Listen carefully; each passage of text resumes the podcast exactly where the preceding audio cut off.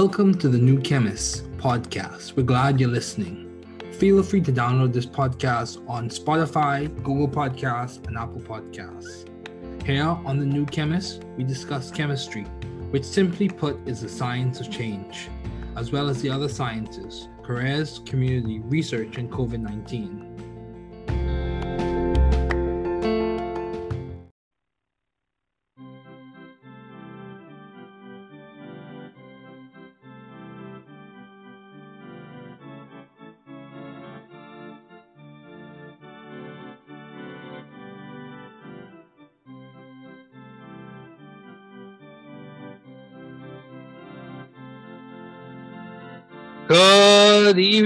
Evening, students. It is so good, so exciting to have you in lecture today. It's definitely a privilege, an honor. It is a treat. Just want to remind everyone you are not alone. This is an academic community. Remember to get help from university services if needed. Never give up. Never give up. Keep trying. We're here to help you be intelligent, successful, and responsible scientists. However, at the end of the day, you must be responsible, intelligent, and hardworking. I want to remind you don't give up. It may be challenging, it may be hard. Find strategies, find resources, meet with people, network, do what you can. It's worth it. You are smart enough, you are good enough, you are worth the effort and the fight. Keep it up. So, um, today we're going to be going through a few advanced topics. I just want to give you a quick preview of some of the chemistry ideas. Uh, it's very valuable, uh, very useful, and I think it'll be uh, a good resource for you. Um, this book was written by myself and reviewed by one of my good colleagues and friends, Vincent Miranda. Um, so it's dedicated to the tens of people who have helped and inspired me, specifically my parents, doctors Ferguson and Ferguson, uh, my brother, attorney Ferguson, and my sister. Uh, it's definitely, and his wife as well, my brother's wife as well, and those teachers in university and high school who helped make science accessible to me. So let's just go over it. Organic chemistry is a subject that requires effort, focus, and skill. These foundations have been selected after guided review and observations as to what concepts facilitate and support a good understanding as the student progresses through this discipline in chemistry. These foundations, from the moiety to the metallics, highlight with conceptual focus key ideas, points, and memory aids to support your success in organic chemistry. Learning organic chemistry is similar to building a house. It takes time, skill, and persistent efforts. So let's begin. Of course, this will be an audio and a visual as well. Depending on how you learn, the goal for this episode is to encourage those who are studying organic chemistry. I know from personal experience that organic chemistry can be at points, especially organic chemistry 1, challenging because you're adjusting to a new paradigm per se and you are adjusting to a new set of content. But the thing you have to remember is with strategy and persistence, you can make it through it and do well and do your best. So, some objectives that we want to remember. We want to learn the key definitions. We want to understand key ideas and the relevance of Lewis-dot structures, and we want to understand some simplified quantum mechanical concepts. Organic molecules can be defined as multiple atoms associated or bonded together, made primarily from carbon. In short, organic molecules are carbon based molecules. So we have the structure of cyanocobalamin, this is the structure I did my undergraduate thesis on, also known as vitamin B12. These molecules may or may not have the same molecular formula. In cases where the molecular formula is the same but the structure is not the same, you have structural isomers. Some examples include acetone and dimethyl ether.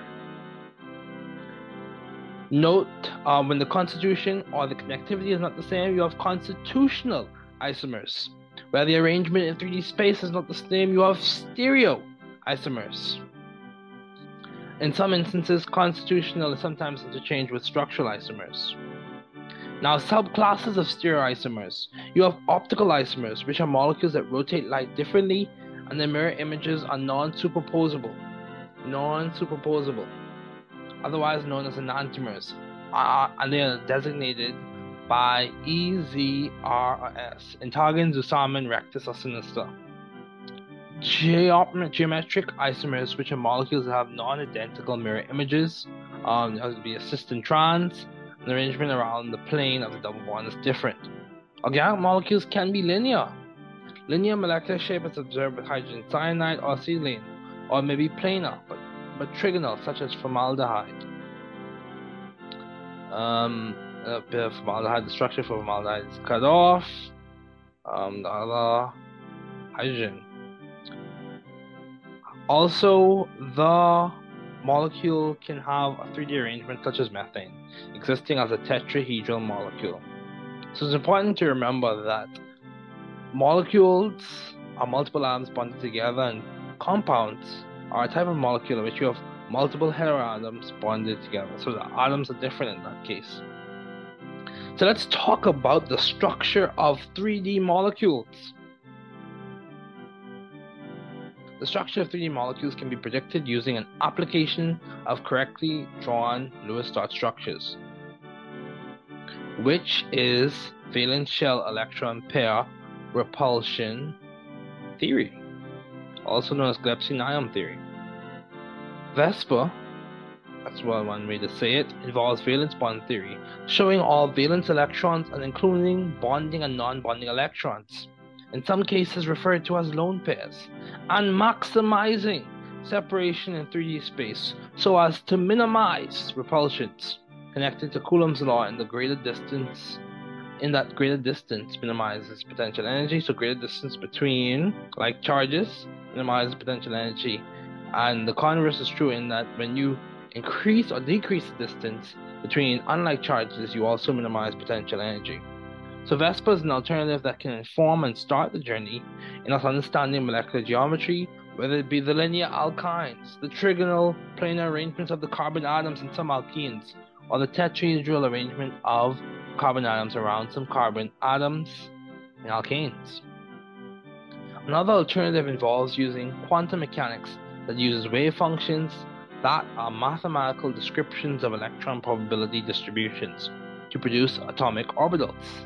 There are some limitations in this method as it pertains to accuracy, as with the previous method, VSEPR, considering the theoretical simplifications that I use. Overall, the goal is to gain a better understanding as to what occurs in nature. For example, for example, with quantum mechanics, we can step into hybridization theory and use mathematical mixing of wave functions to further our um, understanding of what is observed in nature. With the same goal through ideas of valence bond theory, we can predict the bond angles for methane, specifically the intermolecular H-H bond angle in methane, hydrogen, hydrogen bond angle in methane. There are deviations, however, that are observed, and hybridization accounts for those deviations with explanations.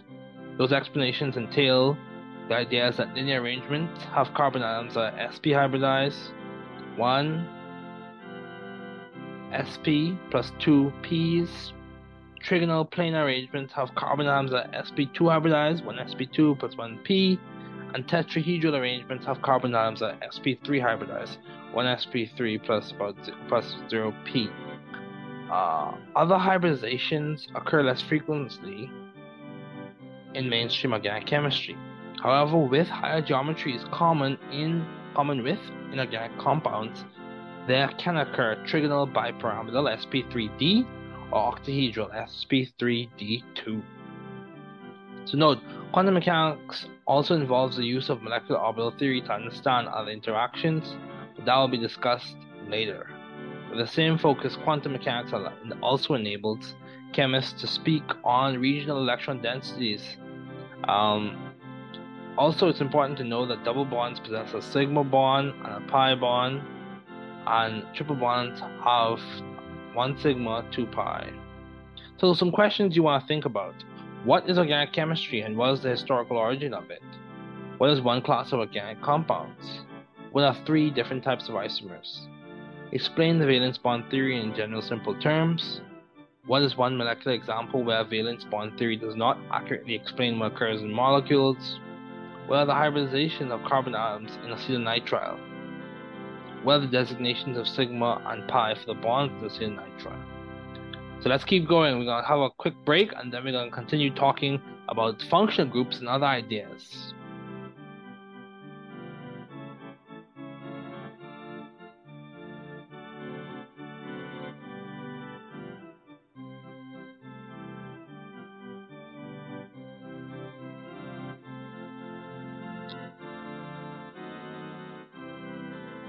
Okay, so let's go. Functional groups and other ideas. So you want to understand what is a functional group, understand the key format for organic nomenclature, and understand the role of intermolecular forces. Functional groups are characteristic parts of molecules that convey specific chemical properties to the molecules that possess them. Functional groups do numerous things, but mainly they enable us to compartmentalize information about molecules, compounds, and reactions.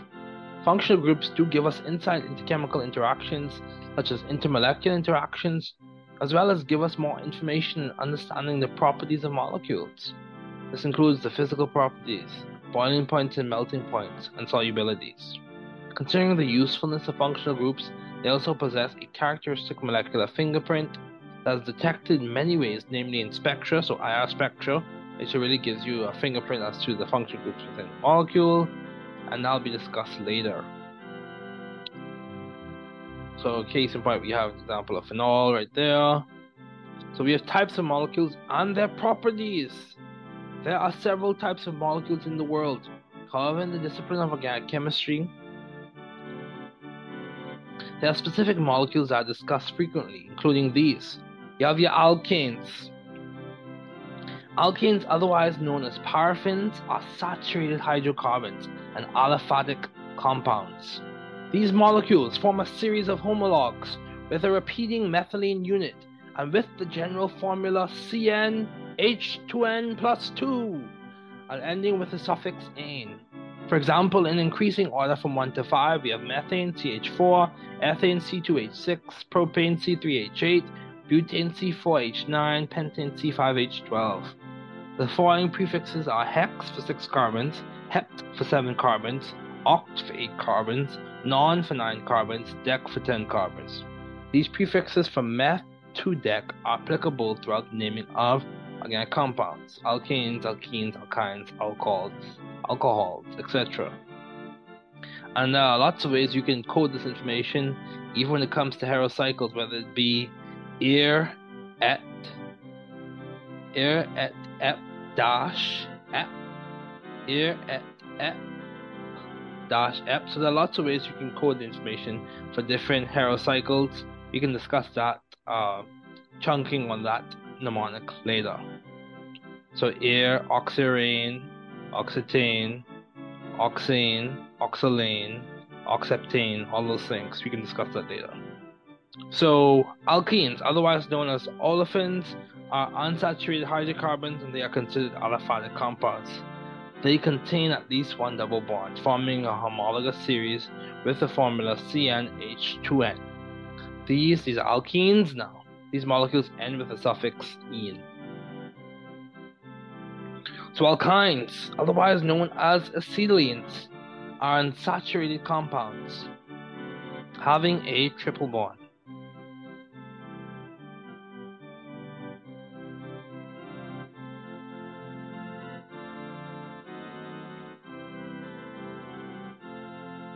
These molecules form a homologous series with a general formula CnH2n-2. These molecules end with the suffix "-ine". There are several other molecules that form a homologous series within their groups, including carboxylic acids and aldehydes. You also have alcohols. Alcohols whose main functional group for identification is the hydroxyl group is notably priority in nomenclature practice. Exceptions include carboxylic acids according to the IUPAC. Alcohols contain one or more hydroxyls forming a homologous series, CnH2n plus 1 OH. Alcohols are aliphatic and typically end with the suffix "-ol". So let's talk about intermolecular forces and other properties. With functional groups comes certain properties such as specific boiling points and melting points as well as critical temperatures. The temperature around which a vapor is not easily uh, does not easily undergo a phase change to a liquid, and many other physical properties. However, beneath the surface of physical properties are the chemical features or interactions known as intermolecular forces, which influence and enable comparative predictions and physical properties. Namely, there are key forces to remember. You have your dipole dipole forces. These are forces which occur between molecules, intermolecular, with a dipole moment or a significant dielectric constant. These molecules are otherwise known as polar. These intermolecular forces, IMFs, are relatively strong. A relatively stronger version of this is the H bond or hydrogen bond intermolecular force. So you have your hydrogen bonding. It is a stronger force, sometimes referred to as a strong dipole dipole force. This is a relatively strong, some consider it strongest, of the IMFs. It occurs in water and other molecules with hydrogen bonds to nitrogen, oxygen, and fluorine. Then you have your ion dipole. This occurs between ions and polar molecules, for example, with solvation of sodium chloride crystals in water. Then you have London dispersion forces. London dispersion forces occur in all molecules and are based off of the Coulombic interactions between transient, in essence temporary, dipoles. These electrostatic forces result in transient interactions between molecules. Then you have van der Waals forces. Now, a weak force that consists of two kinds, including the van der Waals force, which is discussed in short, is where um, more elaboration can be found in other texts, in other episodes. It is worth noting that IMFs and their strengths are based off of functional groups, chemical structure, and the types of chemical bonding in those molecules, so intermolecular bonding. So, what's inside influences what occurs on the outside. Composition influencing function. Anyway, chemical bonding, you have polar covalent bonding. Covalent bonding occurs between atoms with significant electronegativity differences. So this is polar covalent bonding. Specifically, this bonding occurs with heteroatoms, which refers to different non-metal atoms. So different non-metal atoms. Many times the Pauling scale is used as a reference for ranges to determine the type of bonding arrangement occurring between atoms.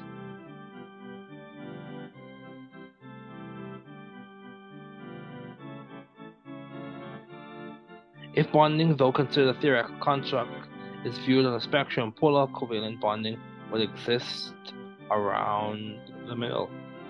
Then we have covalent bonding. This is so non-polar covalent bonding. This is almost at the other another end of the bonding spectrum, where there is less significant difference in electronegativity. So then you have ionic bonding. This is at the other end of the bonding spectrum. This occurs between metals and non-metals for example, in sodium chloride, there's a large difference in electronegativity.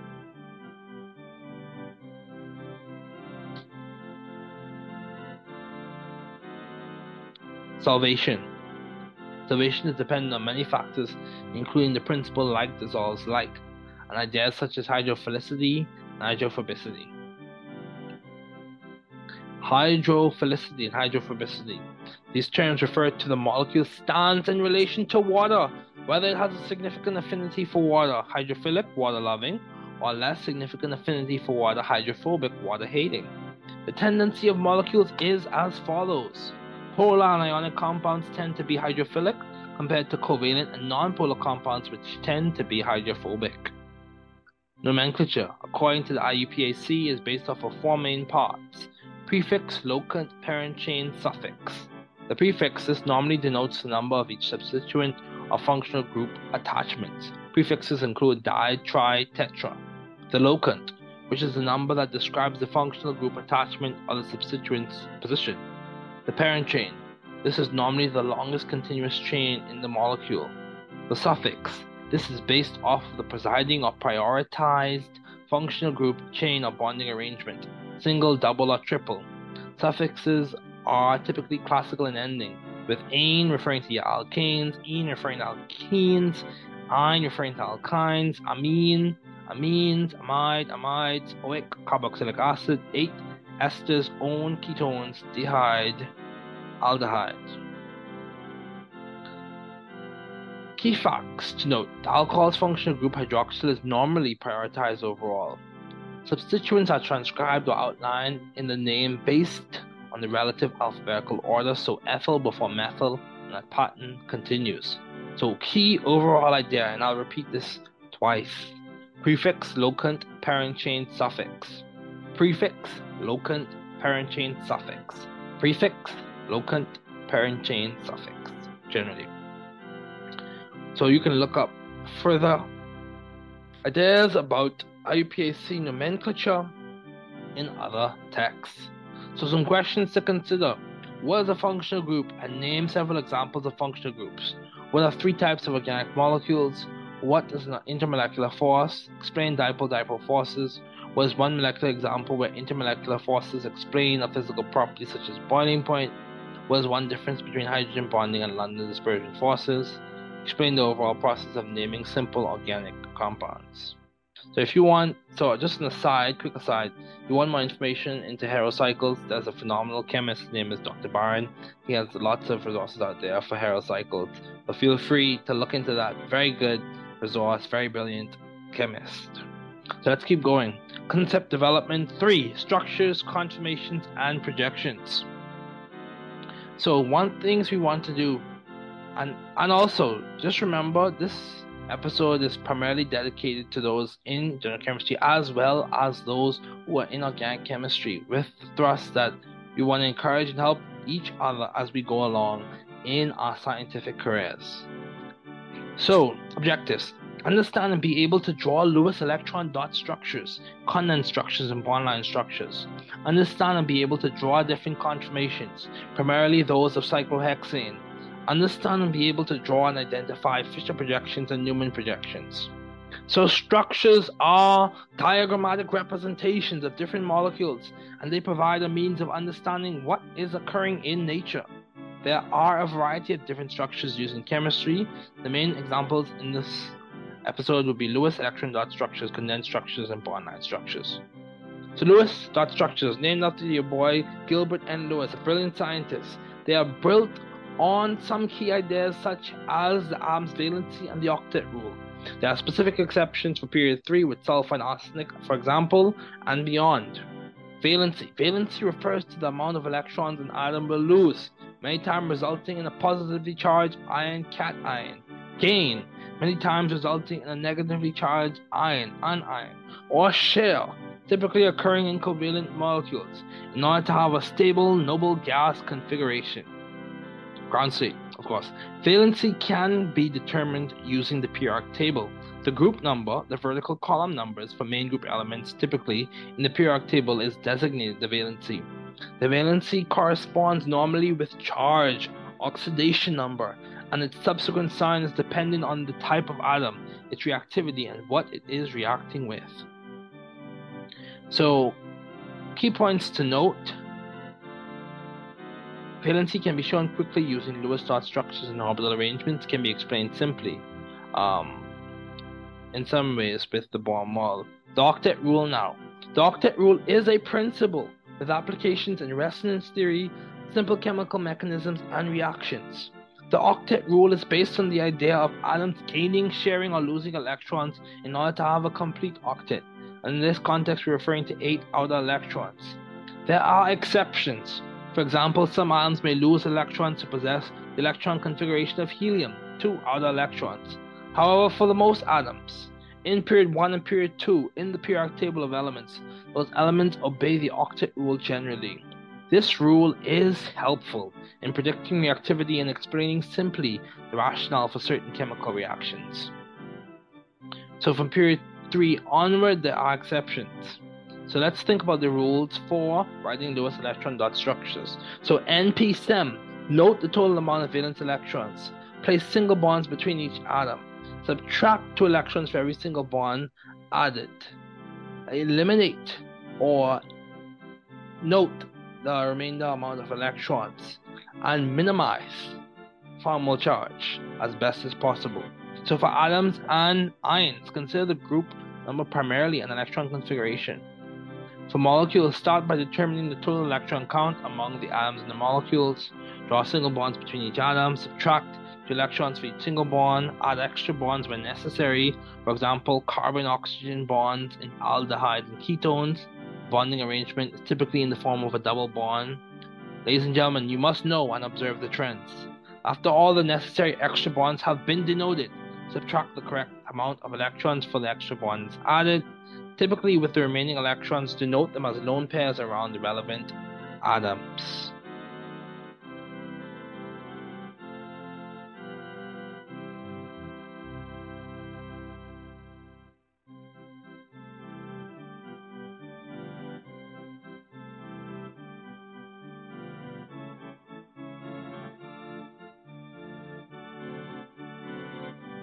So let's keep going. Condensed structures. Condensed structures are important in the process of understanding what bond line structures represent and show. In condensed structures, all of the hydrogen bonds are attached to the carbon. For example, S2 bromobutane, you can see here. So bond line structures are the next step after condensed structures. These show only the carbon framework with each carbon represented by a bend in the chain, and the hydrogen not denoted, but inferred or assumed to the point or a complete octet around the carbon atom. This means hydrogens are not shown, but implied to the point that the valency of carbon is satisfied. For example, we see there, bond line structures are useful and efficient. They save time.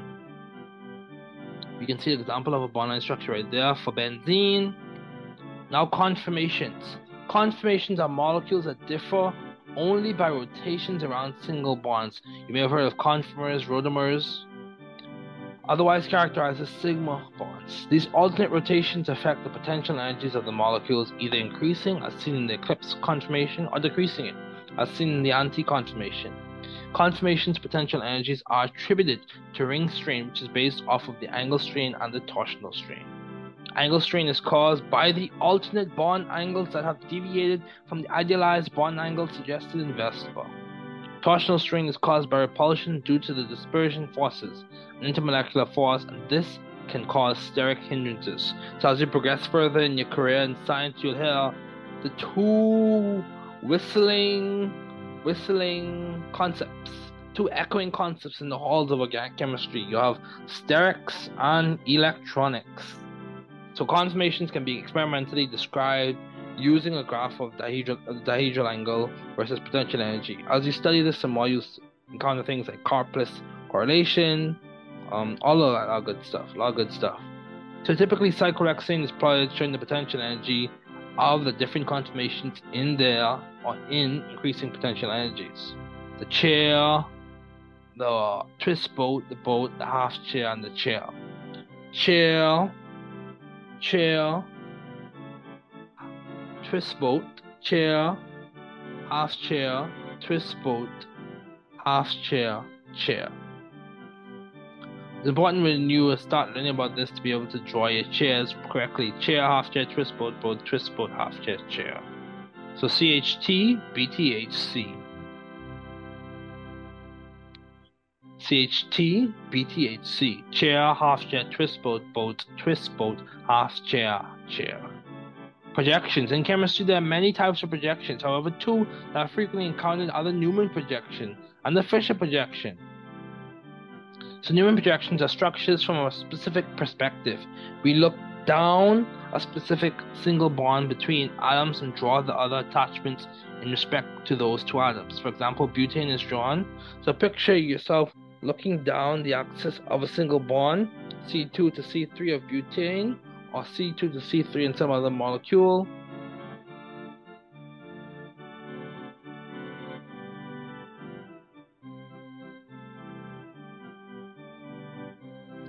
Order to draw the Newman projection.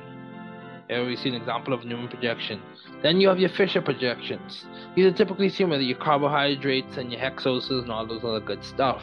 They involve another representation from a different perspective.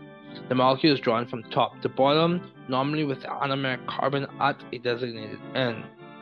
Generally, the functional group attachments are on the sides, which are seen as wedges that are out of the plane of the paper, and the top and bottom of projection is seen as groups on the dashed. Another bond designation uses a squiggly line which represents a single bond out and behind the plane of the paper. So the projection is typically used with carbohydrates, especially simple carbohydrates.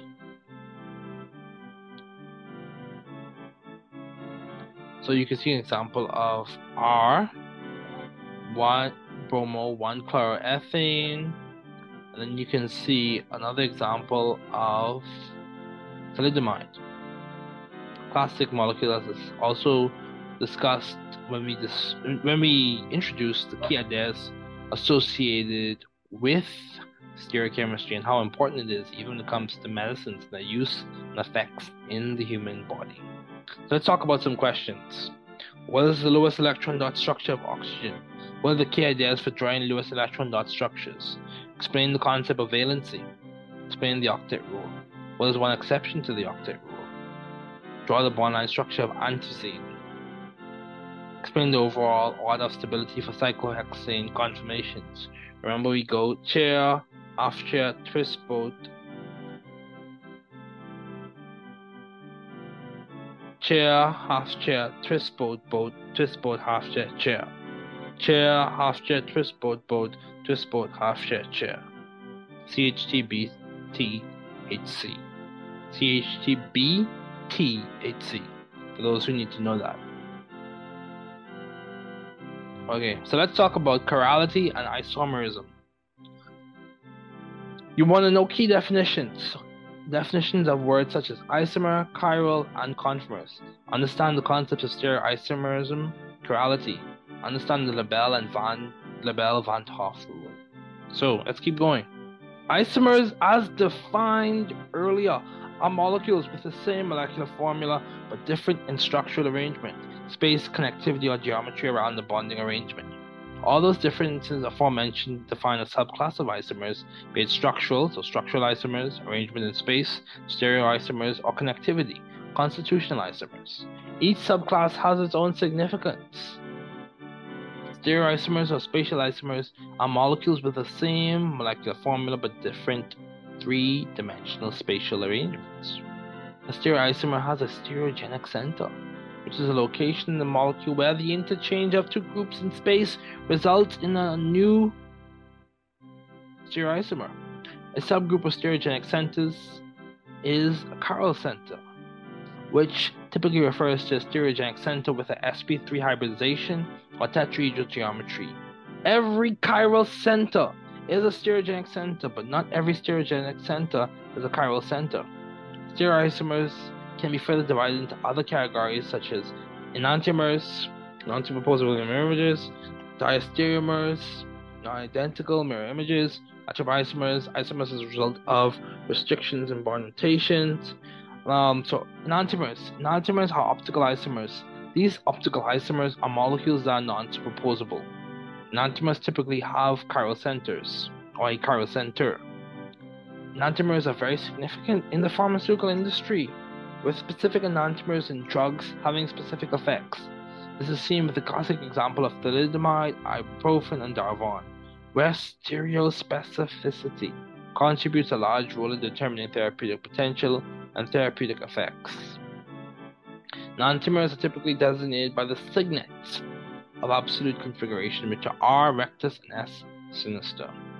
Mixtures of both enantiomers are called racemic, Usually these are mixtures of equal proportions.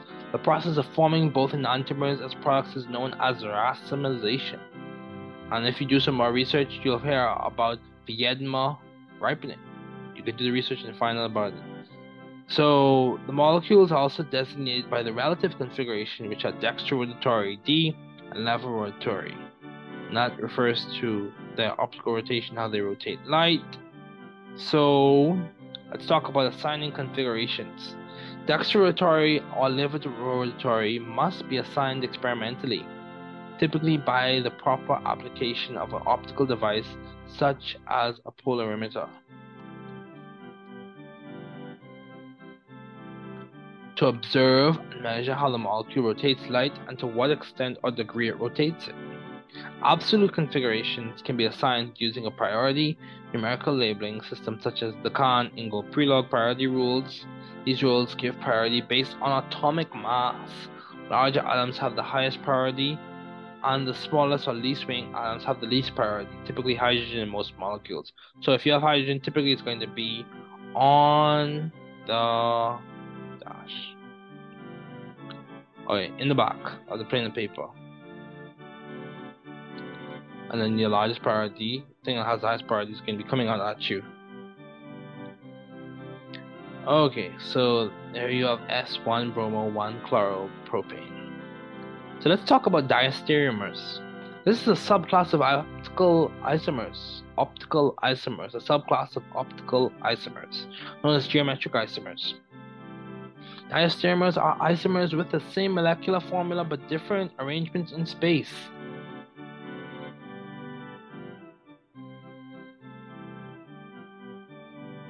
That results in non-identical mirror images. These can typically be identified by first assignment of the absolute configuration of the stereogenic centers, then comparison of the mirror images to determine whether they are identical or not. So that's a suggested way you can do it. Subclass of diastereomers are cis-trans isomers and conformers, which can further be divided into rotamers. So you have your E-Z isomerism and your cis-trans isomerism. As dexteratory and levorotatory is relative assignment for stereochemistry, so is cis and trans. Cis and trans isomerism allows for the denoting of the spatial arrangements based on like groups, for example, trans 1,2 dichloroethene or cis 1,2 dichloroethene. This relative system, cis or trans, can become obscure very quickly. So, to provide a more meticulous system, the Cahn-Ingold-Prelog priority rules are used to label the substituents on the double bond using entgegen, E or opposite, and zusammen or same side. So entgegen, E opposite, zusammen same side. This system aforementioned provides more clarity with stereochemistry. As stated earlier, the Cahn-Ingold-Prelog priority rules give the highest priority to the largest substituent or the substituent with the greatest atomic mass and the following substituents are labeled with the numbers 2, 3, 4 based on atomic masses. So you number your substituents. Basically, you assign your priorities, you number your substituents. It's good to do this with your modeling kits, your modeling sets, and if you can't afford it, you can use gumdrops and toothpicks. And just make sure you use different colors for different types of atoms.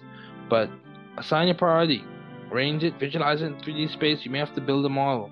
And from there, you see 1, 2, 3, 4, rectus, one, two, three, four, sinister. It goes clockwise. If it the substituents if the substituents are ordered such that they go in a clockwise way, rectus. If they go uh, or they're arranged such that they follow a anticlockwise path or trajectory, we call it sinister. So conformers and rotamers. A conformer is an arrangement or conformation of a molecule based on a rotation or based on rotation of single bonds that resulted in a potential energy minimum. A classic example of a conformer is with cyclohexane, which you have different conformers represented in the graph below. A rotamer is just a conformation of a molecule that results from another rotation of a molecule's single bonds. And you have the anomers, automers, and isomer formed due to the geometric gradation found in certain atoms in specific molecules. Anomers are typically seen and described in carbohydrates where designation of alpha or beta is used. Alpha D glucopyranose, beta D glucopyranose. And you have the epimers. An epimer, normally found in diastereomeric pairs, is a stereoisomer that differs in configuration at any point in the molecule where changing the position of the two substituents results in the formation of a new stereoisomer. Basically, an epimer is an isomer that differs in configuration at any stereogenic center. So Le Bel van 't rule. If there are n stereogenic centers with four different substituents attached, there are two to the n different stereoisomers possible. So if you have n stereogenic centers, there are two to the n different stereoisomers possible. Okay, so some questions to think about. What is an isomer? What are the different types of isomers? Explain the concept of enantiomers. What is a racemate? And even further research, you can look into what is Viedma ripening. Then you can talk about, uh, or just look into what is a diastereoisomer. What are two club classes of diastereoisomers? And then we can talk about explaining the Cahn Ingold Prelog party rules for designating absolute configuration. So let's keep going. Nucleophilicity and electrophilicity. In it for the long run. Learn the definitions of nucleophilicity and electrophilicity. Understand the trends with nucleophilicity and basicity or electrophilicity and acidity. So we want to understand those things. Those are our objectives for this reading. Nucleophilicity is a kinetic concept that describes the affinity of an atom or molecule for the nucleus of another atom, which is positively charged with the intended meaning of nucleus loving. So nucleophilicity, nucleus loving. This term is very important for understanding reactions and their mechanisms. Nucleophilicity refers to how willing, to what degree, or at what rate is an atom or molecule donating its electron density to another atom or molecule. The degree of nucleophilicity is defined by the rate of the reaction, specifically the rate of electron density donation. Generally, nucleophilicity, when comparing a similar atom in multiple molecules, uh, follows Lewis basicity some contexts. Um, also, when a nucleophilic atom is different, there may be no relationship between nucleophilicity and basicity. So that's something to note. If the nucleophilic atom is different, there may be no relationship that you observe. Um, since dipole moments for each atom or molecule may be different, thus affecting polarizability, which is a large determining factor in nucleophilicity. So polarizability of the electron cloud a large determining factor in nucleophilicity. So it's very important to understand it. It's grounded in Coulombic is grounded in Coulombic forces. It can result in the formation or breaking of bonds, as seen in the infamous nucleophilic attack and nucleophilic substitution. So let's talk about electrophilicity. Electrophilicity is a kinetic concept. It involves a reaction in which there is an acceptance of an electron pair. An electrophile is defined as an electron pair acceptor or an atom or molecular part that is electron loving, electrophile. This term provides insight into mechanisms or reactions such as electrophilic aromatic substitution, electrophilic substitution, and electrophilic addition. Electrophilicity is it basically involves the measured degree or extent, genetically speaking, of how much an atom or molecule is willing to accept electron density from another atom or molecule. So, some questions to consider. What are some key ideas associated with the concept of nucleophilicity? What are some key trends with nucleophilicity? Explain the connection between Lewis basicity and nucleophilicity. What is the connection between Lewis acidity and electrophilicity? Explain the significance of PKB, some aspects of the concept of nuclear nucleophilicity. So let's talk about spectroscopy and some instrumentations. Spectroscopy involves the study of the interactions of electromagnetic radiation and matter. Spectroscopy has a key role in organic chemistry. It contributes to informing many processes, including retrosynthetic analysis, structure elucidation, and total synthesis. Spectroscopy and spectrometry are different. Spectroscopy refers to the study of the interaction of electromagnetic radiation and matter Alpha spectrometry refers to the measurements of the interaction of electromagnetic radiation and matter. So measurements versus just the study. You have UV spec. As an example of a diagram, you have your light source going to your scanning monochromator, UV motor that's spinning, it goes to the sample cuvette, and you go to your detector, you amplify it, and then it's displayed. For your sample cuvette, you also have a reference cuvette as well.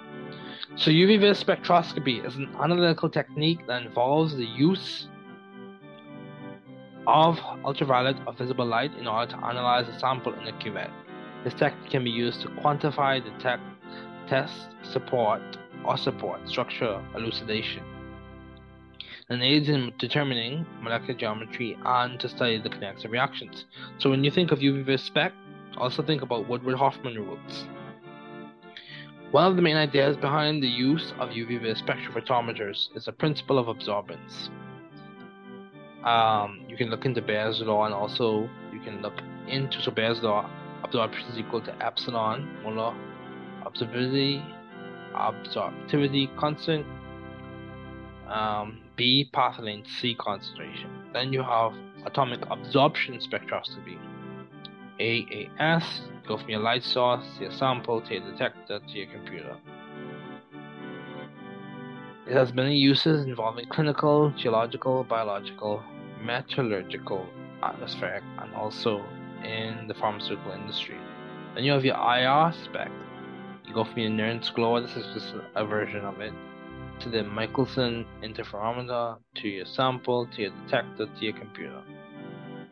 So IR can be used to detect the functional group moieties that exist in the sample, the relative location or proximity of the information, relative location or proximity of functional groups. That information can be obtained.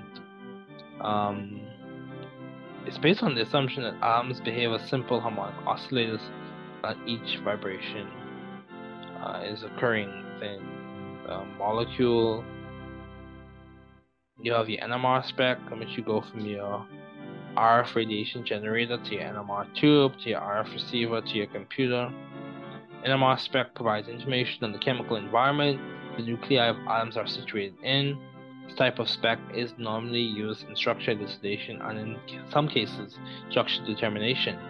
This analytical, this analytical technique involves several concepts, some such as um, shim, all this other good stuff. So gas chromatography, mass spectrometry. You have your GCMS. You go from your sample holder to your capillary column to electron ionization to your ion trap to the computer. It's an analytical technique that involves both analytical techniques of gas chromatography and mass spectrometry. This is a method in which components of a mixture are separated using chromatography and analyzed and characterized using mass spectrometry. Gas chromatography is a separation technique in which chemical substances are volatilized and separated by their relative boiling point, which is dependent on the chemical properties of the molecules. Mass spectrometry is an analytical technique that involves the ionization of chemical species into different ions of different atomic masses and the sorting of ions into a unique spectrum based on their mass to charge ratio. So some key features are what are some key features of three questions are what are some key features of a UV spectrometer? What are some key features with the infrared spectrometer? What is the Jacquinot advantage? So throughput advantage, Explain Fellgett's advantage, multiplex advantage. Explain the differences between polar and nonpolar compounds in the GCMS instrument. So we can talk about inorganic and organic metallics. This is the first part. Diatomic halogens have chemical significance as seen in several areas of organic chemistry, whether in the presence of light, organic solvent, or peroxides. They can result in the formation of halogenated variable groups, which can vary from alkyl halides to acyl chlorides. Diatomic halogens, when substituted in the organic molecule, can result in new properties, both chemical and physical, stereochemistry, intermolecular forces, as well as conformations. Also, the chemical reaction environment also affects regioselectivity in the reaction. Also, diatomic halogens can be used to test for the presence of olefins, namely bromine methane alkene, and the result is a colorless solution. Diatomic halogens have versatile use in organic chemistry. So, several inorganic reagents are used as reducing agents or oxidizing agents to convert carbonyl compounds, carbonyl containing compounds, in primary and secondary substituted Uh, hydrocarbons to primary and secondary alcohols, and in another direction, it can convert alcohol to carboxylic acid. You have your sodium borohydride used to do a stepwise reduction from aldehydes to ketones to alcohol. So you have LiALH for lithium monohydride, very dangerous, flammable, and powerful reducing agent that reduces carboxylic acids and other carbonyl containing compounds to alcohol. So you have PCC, pyridium chlorochromate, which is used to oxidize. It functions to oxidize primary alcohols to aldehydes and secondary alcohols to ketones. Pyridium chlorochromate is made by reacting chromium trioxide with hydrochloric acid to form chlorochromic acid, which is reacted with pyridine to form PCC. The Jones reagent is an organic inorganic reagent that is used to oxidize. It functions typically as chromic acid and involves oxidizing primary alcohols to carboxylic acids and secondary alcohols to ketones. the Jones reagent is a good oxidizing reagent. Then you have KMNO4, potassium permanganate. There's another inorganic reagent that results in oxidation of primary alcohols, carboxylic acids, and secondary alcohols to ketones. Always remember or consider the temperature at which that oxidation is occurring. Very important. Then you have PCl5, Uh, a molecule with many uses, namely the interconversion of carboxylic acids and acid anhydrides to acyl chlorides. Then you have sodium cyanoborohydride. It is used to reduce is used in reductive amination, resulting in the formation of amines from the reduction of the cyanide portion of the reagent. There are some arrange there are some rearrangements that occur when this is being taking place. This is another example of nucleophilic attack occurring. Meanwhile, sodium borohydride is serving, serving as the infamous reducing agent. So some of organic metallics, you have your Grignards. Grignard reagents are some of the first encountered organic metallics for an undergraduate organic chemistry student. These molecules are composed of, organic, of an organic variable group, a magnesium atom, and a halide. These are normally used to attach organic variable groups to a carbonyl, meanwhile reducing the oxygen to a hydroxyl, thus making an alcohol. Grignard reagents are very useful, however, because these are reactive even with water. All material used in the reaction to avoid water contamination must be lab oven dried. Then you also have Gilman reagents. Gilman reagents are organocuprates attacking as a nucleophile to rings with an unsaturated region, alkenyl, or to an alkyl halide to form an alkyl substituted molecule. Then you have your regular nucleophiles such as metallic alkoxylates such as sodium ethoxide, magnesium ethoxide, which are used as nucleophiles to attack a variable group whether in an SN2 or E2 manner, as well as in displacement reactions. So, here are some questions. What are some examples of substitutions using diatomic halogens? What is an example of an oxidized alcohol? Explain the use of sodium borohydride in reduction reactions. Where does the organoborane occur in the reaction schema and why is this chemically significant? Can nucleophilic attack serve as a means of oxidation or reduction? So let's talk about some regiochemistry principles. Understand the fundamentals of regiochemistry. Understand Markovnikov's rule and anti-Markovnikov's rule. So Markovnikov's rule, he who has more gets more. Anti-Markovnikov, he who has more gets less. Understand Zaitsev's rule and Hofmann's rule.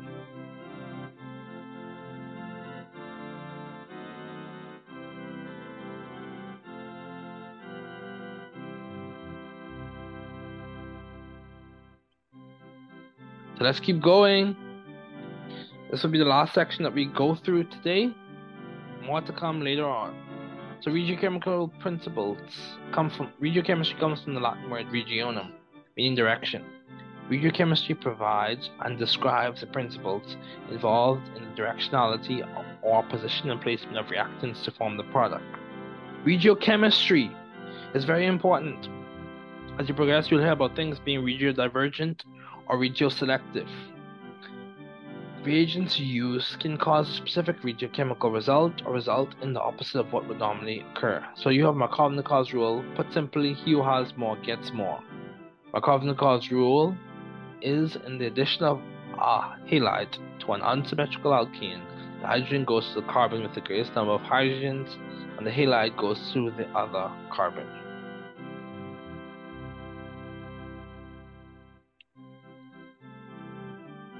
Another way, this rule states that the halide adds so as to form the more stable carbocation intermediate.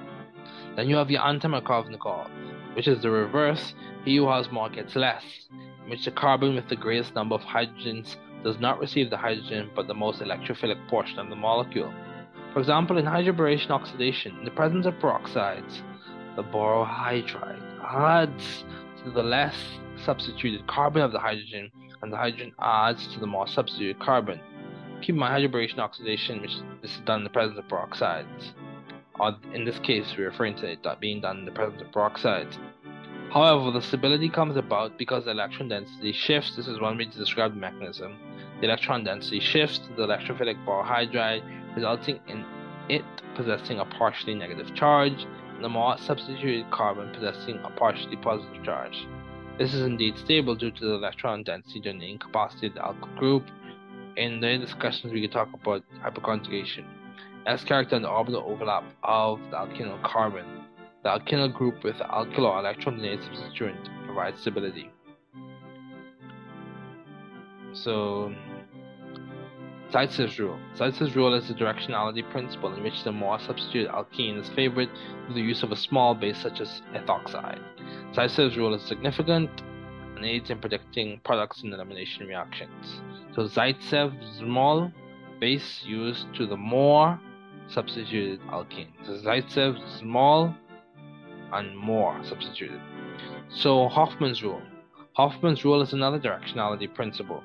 So T Hoffman, which the less substituted alkene is favored through the use of a huge or large base, such as tetroxide.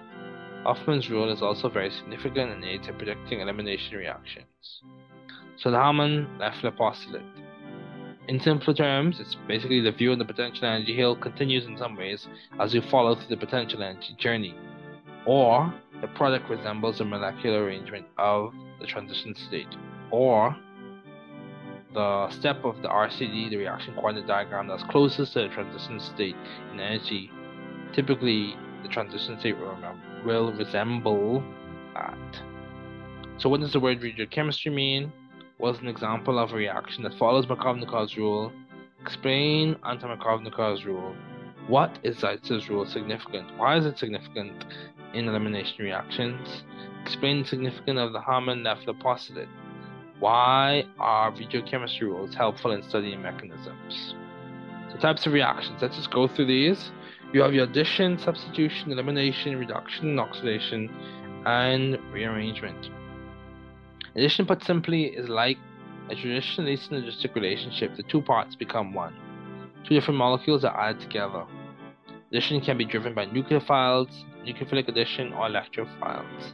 This type of reaction normally occurs in regions of high electron density and bond order, which is seen in compounds with multiple bonds. You have your substitution. Substitution is by definition a type of chemical group replacement. This can be driven by nucleophiles or electrophiles, as well as it can involve alkyl halides or aromatic compounds, SN1s, SN2s, typically some of the first reactions encountered by an undergrad in OChem.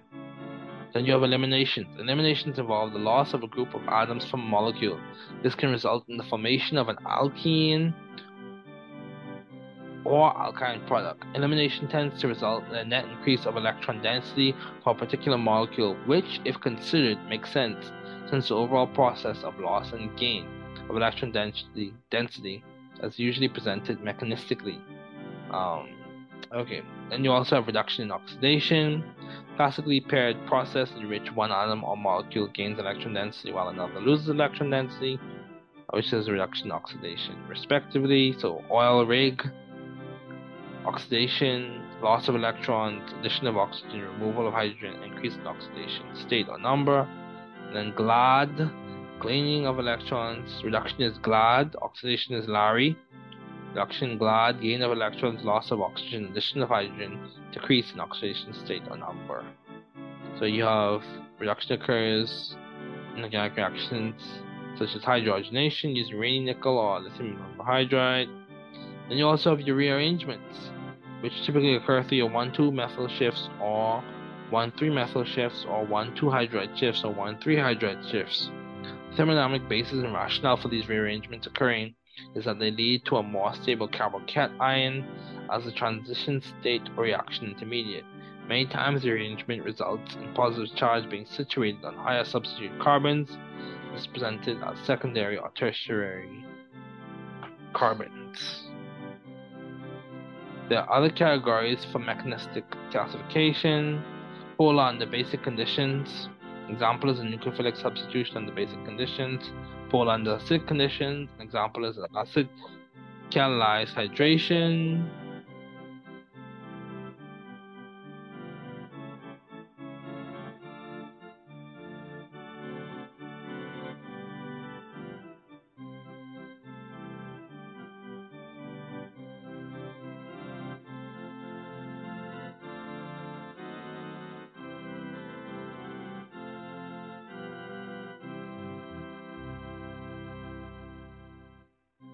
about the background noise. You have pericyclic, an example is the 4 plus 2 cycle addition. Diels-Alder reaction, the 4 plus 2 reaction refers to the number of electrons, specifically pi electrons. And you can look into Huckel's rule, each atom, so cyclic planar, each atom sp2, and it must follow Huckel's rule, 4n plus 2 pi electrons. So if your free radical reactions, example is the free radical polymerization, metal mediated reactions. An example is the sodium metal mediated Birch reduction. So some questions as we conclude. What are the key features of a substitution? What are the key features of elimination reactions? Explain the significance of rearrangement in terms of stability, and why is it important to know these types of reactions listed in this concept development. So later on, we'll discuss different types of substitutions and different types of eliminations. But I want to remind everyone, you're not alone. You're in, we are all in this as a scientific community. Reach out to people if you need help. Get the help that you need. Strategize, plan, use the resources at your disposal. You can do it. People are rooting for you. Uh, keep up the good work. Glad to see that you're doing well. Hope everyone's doing well.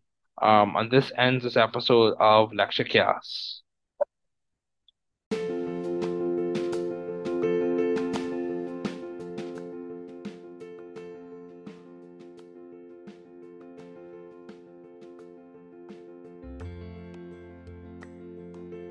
Vorwort. Zeit und Zufall passieren uns allen. Nachdem ich als Student gearbeitet und Nachhilfe gegeben habe und ein volles Stipendium für die Graduiertenschule erhalten habe, ist dieses Buch eine zeitgemäße und ein Beispiel dafür, wie man es weitergibt, damit andere davon profitieren. Wenn Sie Chemie studieren, bietet Ihnen dieses Buch tatsächlich die Gelegenheit, Ihnen als ergänzender Ratgeber bei Ihrem Erfolg zu helfen. Wenn Sie sich dafür entscheiden, es zu verwenden, denken Sie an die Konzepte, verwenden Sie das demnächst erscheinende Arbeitsbuch und wenden Sie verschiedene Methoden für eine gesunde positive Verstärkung an.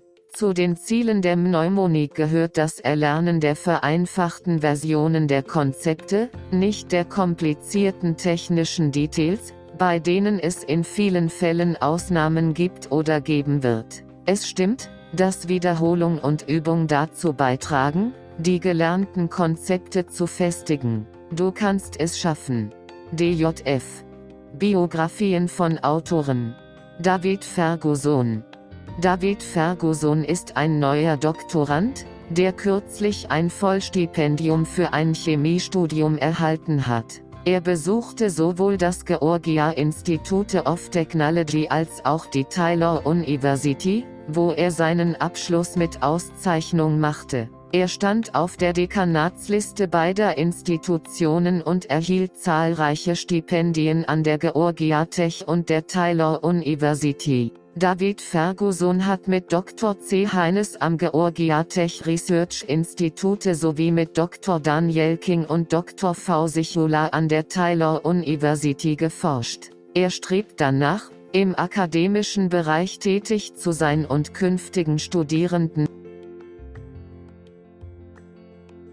Zweiter Vincent Vincent Miranda ist ein Senior Premed-Student an der Tyler University und arbeitet an einem Bachelor of Science in Biochemie. Er wurde mit dem herausragendsten Studentenpreis in organischer Chemie, Biochemie und anorganischer Chemie an der Tyler University ausgezeichnet. Außerdem unterstützte er Dr. Daniel Kaluka, PhD, bei der Bachelor-Forschung zu Hemproteinen bei einem Malaria-Parasiten, Plasmodium falciparum. Vincent ist College-Basketballspieler an der Tyler University und hat sich 2020 einen Platz im NAIA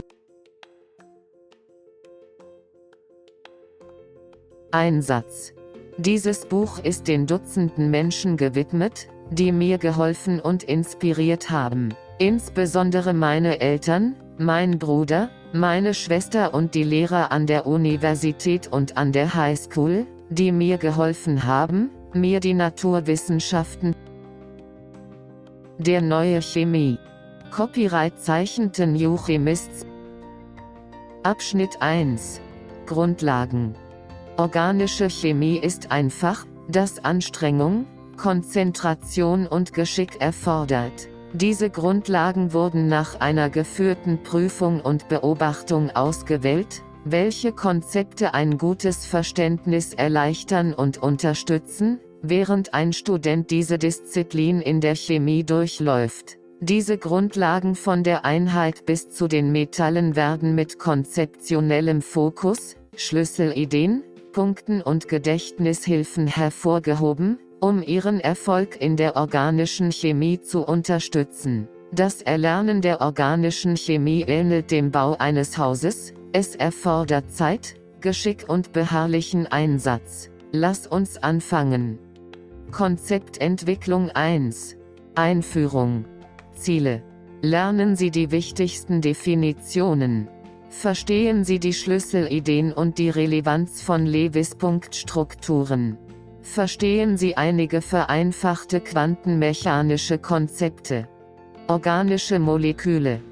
Organische Moleküle können als mehrere miteinander verbundene oder verbundene Atome definiert werden, die hauptsächlich aus Kohlenstoff bestehen.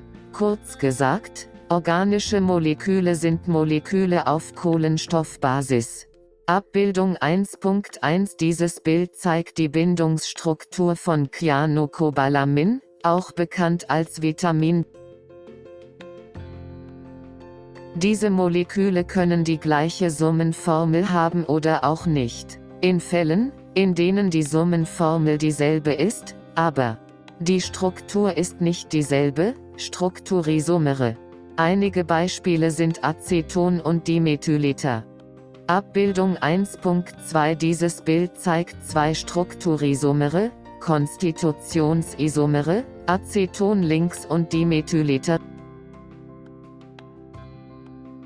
Die Konstitution oder Konnektivität ist nicht dasselbe, Konstitutionsisomere. Beachten Sie, dass die zuvor erwähnten konstitutionellen Isomere manchmal mit dem Begriff strukturell verwechselt werden. Die Anordnung im 3D-Raum ist nicht dieselbe, Stereoisomere. Abbildung 1.3 Dieses Bild zeigt ein Enantiomerenpaar, von links nach rechts, S-1 Brom 1 Chlorethan und R. Ethan. Unterklassen von Stereoisomeren. Optische Isomere sind Moleküle, die Licht unterschiedlich drehen und deren Spiegelbilder nicht überlagerbar sind. Sie werden auch als Enantiomere bezeichnet und normalerweise mit E, Z, R oder S bezeichnet. Geometrische Isomere sind Moleküle, die nicht identische Spiegelbilder haben und deren Anordnung um die Ebene der Doppelbindung unterschiedlich ist, zum Beispiel cis oder trans. Organische Moleküle können linear sein. Eine lineare Molekülform wird in HCN, Cyanwasserstoff, oder Acetylen, C2H2, beobachtet, oder sie kann immer noch planar, aber trigonal sein, wie zum Beispiel Formaldehyd. Das ist trigonal planar. Abbildung 1.4 Diese Abbildung zeigt die Bindungslinienstrukturen von Blausäure, Acetylen und Formaldehyd, von links nach. Das Molekül kann auch eine 3D-Anordnung haben, wie beispielsweise Methan, das als teträdrisches Molekül vorliegt. Abbildung 1.5 Diese Abbildung zeigt die Bindungslinienstrukturen von Methan und Schematische Erklärung von Molekülen und Verbindungen Abbildung 1.6 Diese Abbildung zeigt die Unterschiede und Beziehungen zwischen Molekülen und die Struktur von 3D-Molekülen. Die Struktur dreidimensionaler, 3D, Moleküle kann mit Hilfe einer Anwendung korrekt gezeichneter Lewis-Punktstrukturen vorhergesagt werden, die als Valence Shell Elektron Repulsion VSEPR beinhaltet die Valenzbindungstheorie, die alle Valenzelektronen zeigt, einschließlich bindender und nicht bindender Elektronen, in manchen Fällen auch als freie Elektronenpaare bezeichnet, und die Maximierung der Trennung im 3D-Raum, um Abstoßungen zu minimieren, verbunden mit dem Coulombschen Gesetz, da ein größerer Abstand das Potential minimiert. Energieverteilungen für gleiche Ladungen. VSEPR ist eine Alternative, die Informationen liefern und die Reise zum Verständnis der Molekülgeometrie beginnen kann, sei es die linearen Alkine, die Trigonal planare Anordnung der Kohlenstoffatome in einigen Alkenen oder die tetraedrische Anordnung der Kohlenstoffatome um einige Kohlenstoffatome in Alkanen. Eine weitere Alternative besteht darin, die Quantenmechanik zu nutzen, die Wellenfunktionen verwendet, die mathematische Beschreibungen von Elektronenwahrscheinlichkeitsverteilungen sind, um Atomorbitale zu erzeugen. Bei dieser Methode gibt es einige Einschränkungen hinsichtlich der Genauigkeit wie bei der vorherigen Methode, VSEPR, wenn man die verwendeten theoretischen Vereinfachungen berücksichtigt. Insgesamt besteht das Ziel darin, ein besseres Verständnis darüber zu erlangen, was in der Natur geschieht. Mit der Quantenmechanik können wir beispielsweise in die Hybridisierungstheorie einsteigen und die mathematische Mischung von Wellenfunktionen nutzen, um unser Verständnis dessen zu verbessern, was in der Natur beobachtet wird. Mit dem gleichen Ziel können wir durch Ideen der Valenzbindungstheorie die Bindungswinkel für Methan vorhersagen. Insbesondere beim intramolekularen HH-Bindungswinkel in Methan werden Abweichungen beobachtet, und die Hybridisierung erklärt diese Abweichungen mit Erklärungen. Diese Erklärung beinhaltet Lineare Anordnungen haben Kohlenstoffatome, die sp-hybridisiert sind, 1 sp plus 2p. Trigonalplanare Anordnungen haben Kohlenstoffatome, die sp2 hybridisiert sind, 1 sp2 plus 1p. Tetraeder-Anordnungen haben Kohlenstoffatome, die sp3 hybridisiert sind, 1 sp3 plus 0p. Andere Hybridisierungen kommen in der Mainstream-organischen Chemie seltener vor. Bei höheren Geometrien, die bei anorganischen Verbindungen üblich sind, können jedoch trigonal-bipyramidale, SP3D, oder oktädrische, SP3D2, auftreten.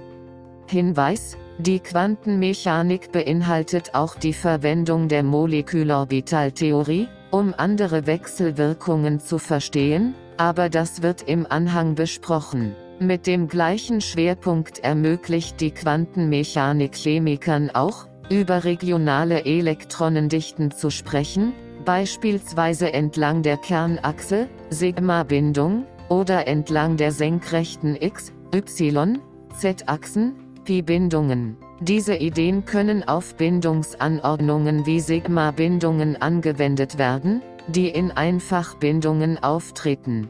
Neben Doppelbindungen gibt es Sigma-Bindungen und eine Pi-Bindung. Darüber hinaus gibt es bei Dreifachbindungen eine Sigma-Bindung und zwei Pi-Bindungen. Fragen. Einfach.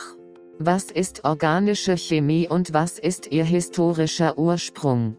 Hinweis, Friedrich Wohler und 1828, was ist eine Klasse organischer Verbindungen? Welche drei verschiedenen Arten von Isomeren gibt es? Mittel. Erklären Sie die Valenzbindungstheorie in allgemeinen, einfachen Worten. Was ist ein molekulares Beispiel? bei dem die Valenzbindungstheorie nicht genau erklärt, was in Molekülen geschieht. Hart. Was ist die Hybridisierung der Kohlenstoffatome in Acetonitril? Wie lauten die Bezeichnungen Sigma und Pi für die Bindungen in Acetonitril? Konzeptentwicklung 2. Funktionsgruppen und andere Ideen. Ziele. Verstehen Sie, was eine funktionale Gruppe ist? Verstehen Sie das Schlüsselformat für die organische Nomenklatur. Verstehen Sie die Rolle intermolekularer Kräfte, EMFs. Funktionelle Gruppen sind charakteristische Bestandteile von Molekülen, die den Molekülen, die sie besitzen, spezifische chemische Eigenschaften verleihen. Funktionelle Gruppen erfüllen zahlreiche Aufgaben, vor allem aber ermöglichen sie es uns, Informationen über Moleküle, Verbindungen und Reaktionen zu unterteilen. Funktionelle Gruppen geben uns Einblick in chemische Wechselwirkungen wie zum Beispiel intermolekulare Wechselwirkungen und liefern uns weitere Informationen zum Verständnis der Eigenschaften von Molekülen. Dazu gehören die physikalischen Eigenschaften, Siedepunkte und Schmelzpunkte, und Löslichkeiten. Angesichts der Nützlichkeit funktioneller Gruppen besitzen sie auch einen charakteristischen molekularen Fingerabdruck, der auf vielfältige Weise nachgewiesen werden kann, insbesondere in Spektren, die in einer späteren Konzeptentwicklung, Konzeptentwicklung 6, besprochen werden.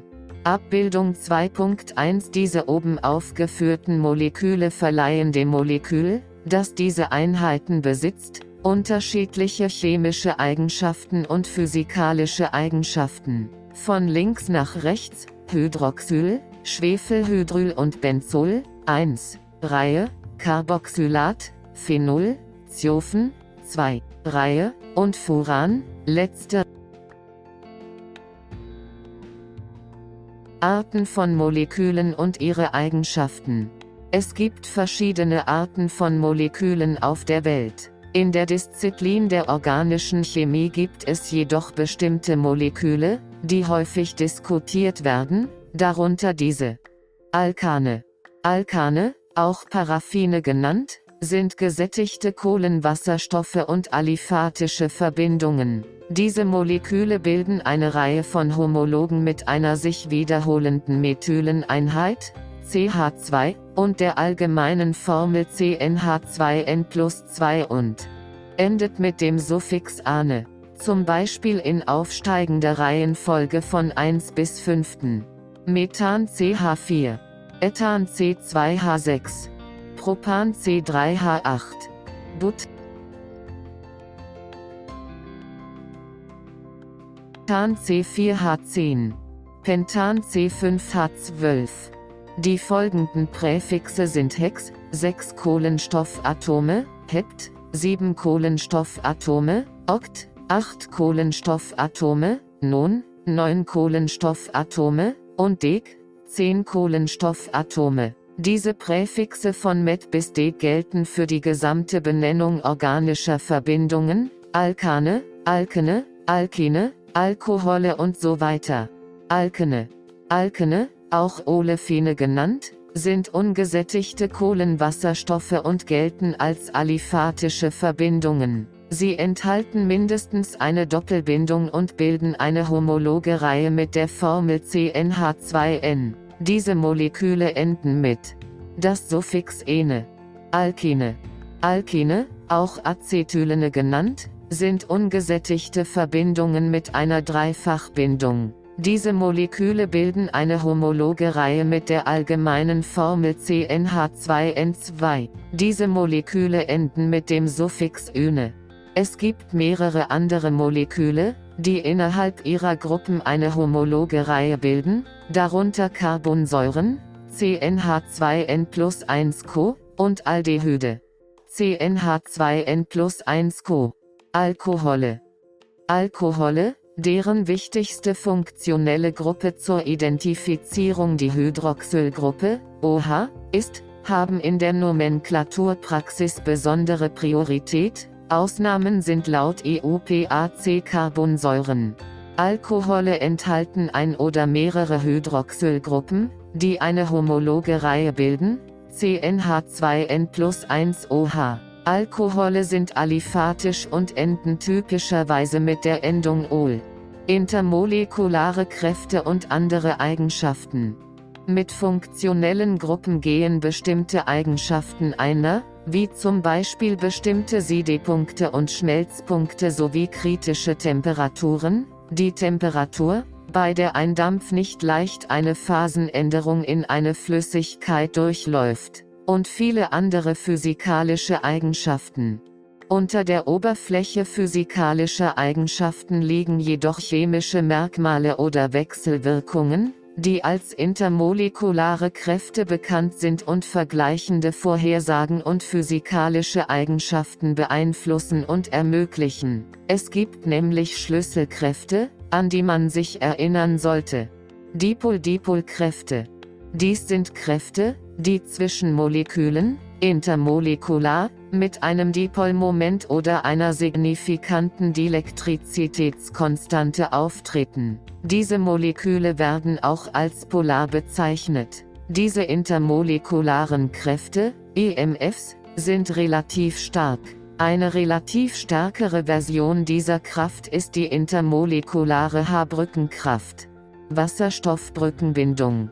Wasserstoffbrückenbindungen sind eine stärkere Kraft, die manchmal auch als starke Dipol-Dipol-Kraft bezeichnet wird. Dies ist ein relativ starker, manche halten ihn für den stärksten der IWFs. Es kommt in Wasser und anderen Molekülen mit Wasserstoffbrücken zu N, O oder F vor.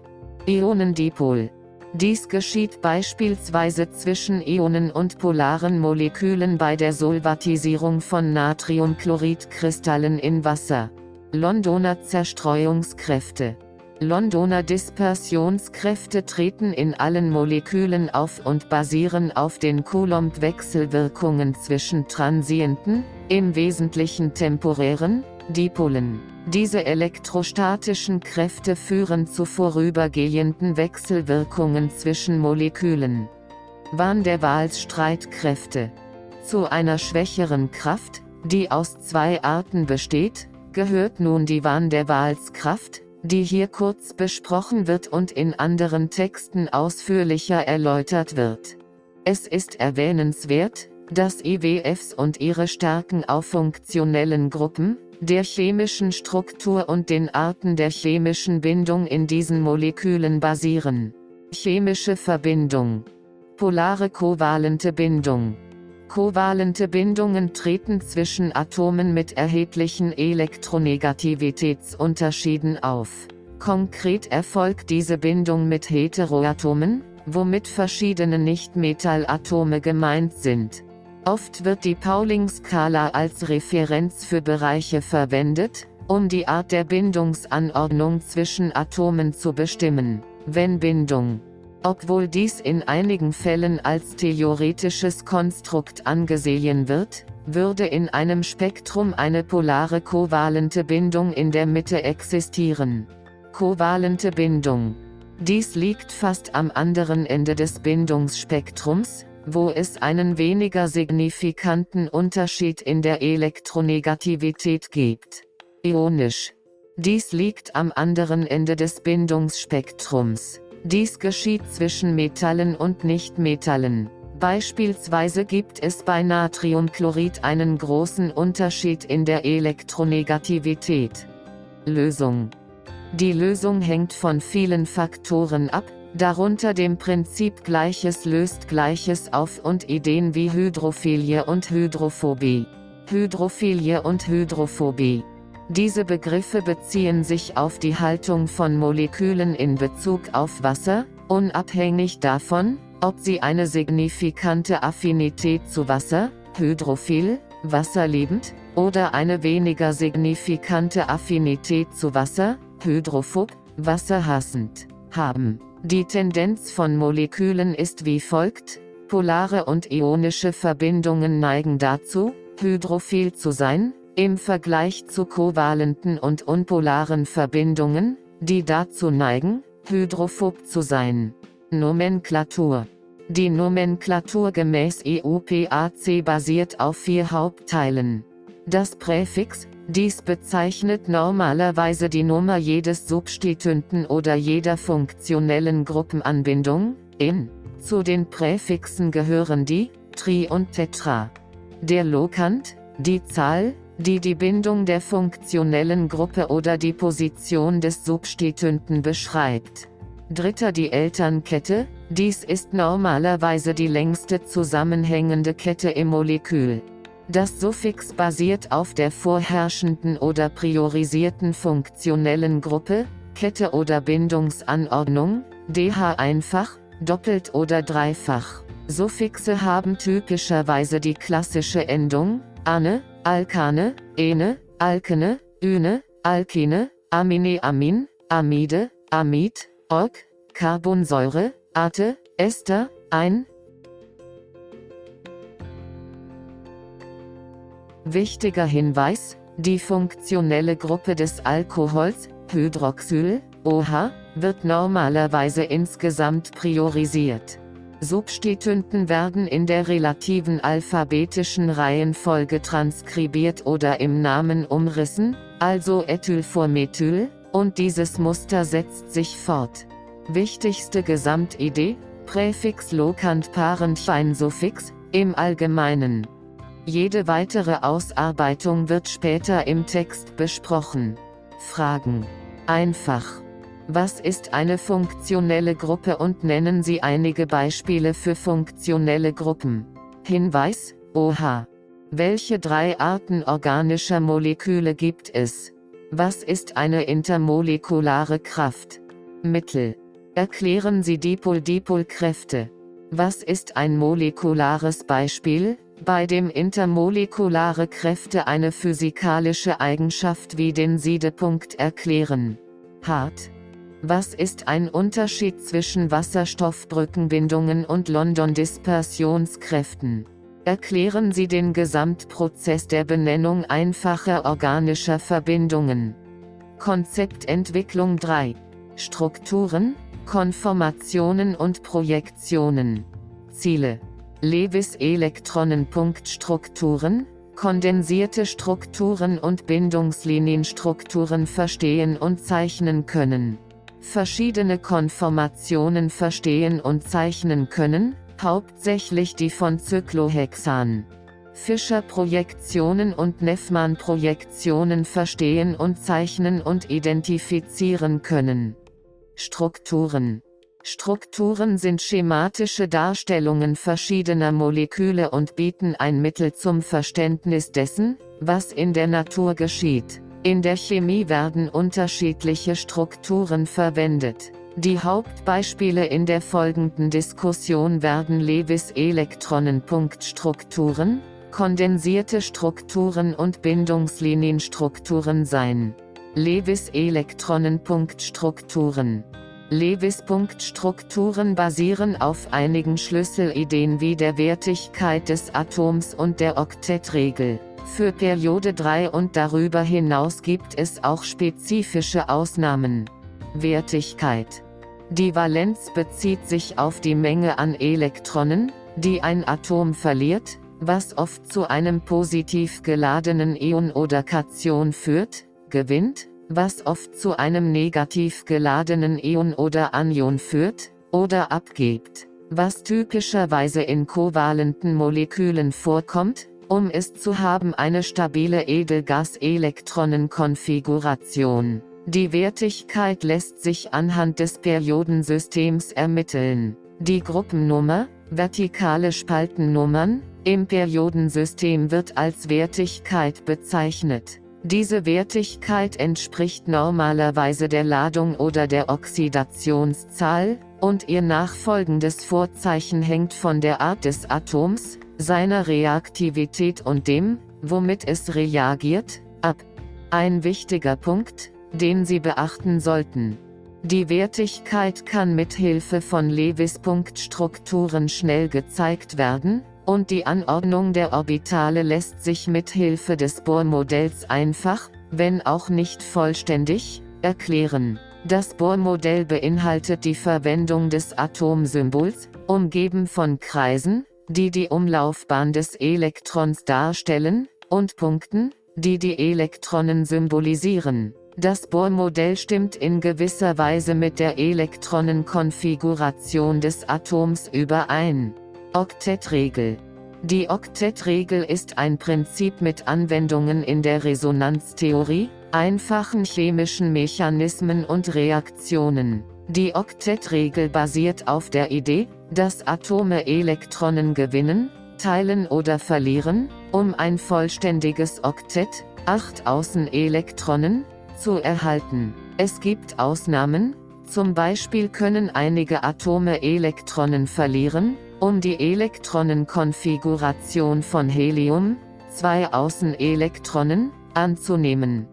Für die meisten Atome in Periode 1 und Periode 2 im Periodensystem der Elemente unterliegen diese Elemente jedoch im Allgemeinen der Oktettregel. Diese Regel ist hilfreich, um die Reaktivität vorherzusagen und die Gründe für bestimmte chemische Reaktionen einfach zu erklären. Spezifische Ausnahme für Periode 3 und höher. Abhängig vom Atom, seiner Reaktivität und womit es reagiert, gibt es Ausnahmen von der Oktettregel. Zum Beispiel mit bestimmten Metallatomen wie Aluminium, Al und anderen, einschließlich Eisen, Nichtmetallen wie Phosphor und Seelen und Edelgasen wie Xenon. Es gibt viele Ausnahmen, aber die Regel bietet dennoch einen Rahmen für die konzeptionelle Entwicklung. Methode zum Schreiben von Lewis-Elektronenpunktstrukturen. Für Atome-Ionen. Berücksichtigen Sie bei Atomen und Ionen vor allem die Gruppennummer und die Elektronenkonfiguration. Zum Beispiel die Lewis-Elektronenpunktstruktur von Chlor oder Wasserstoff. Abbildung 3.1a die obige Abbildung zeigt die Lewis-Elektronenpunktstrukturen eines Chloratoms und eines Wasserstoffatoms, jeweils von links nach rechts. Für Moleküle. A beginnen Sie mit der Bestimmung der Gesamtelektronenzahl unter den Atomen im Molekül. Zeichnen Sie dann einfach Bindungen zwischen den einzelnen Atomen.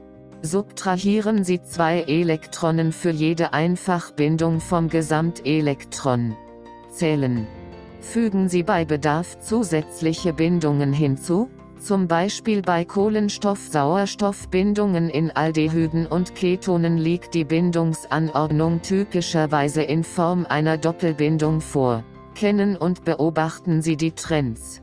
Nachdem alle notwendigen zusätzlichen Bindungen angegeben wurden, subtrahieren Sie die richtige Elektronenmenge für die hinzugefügten zusätzlichen Bindungen.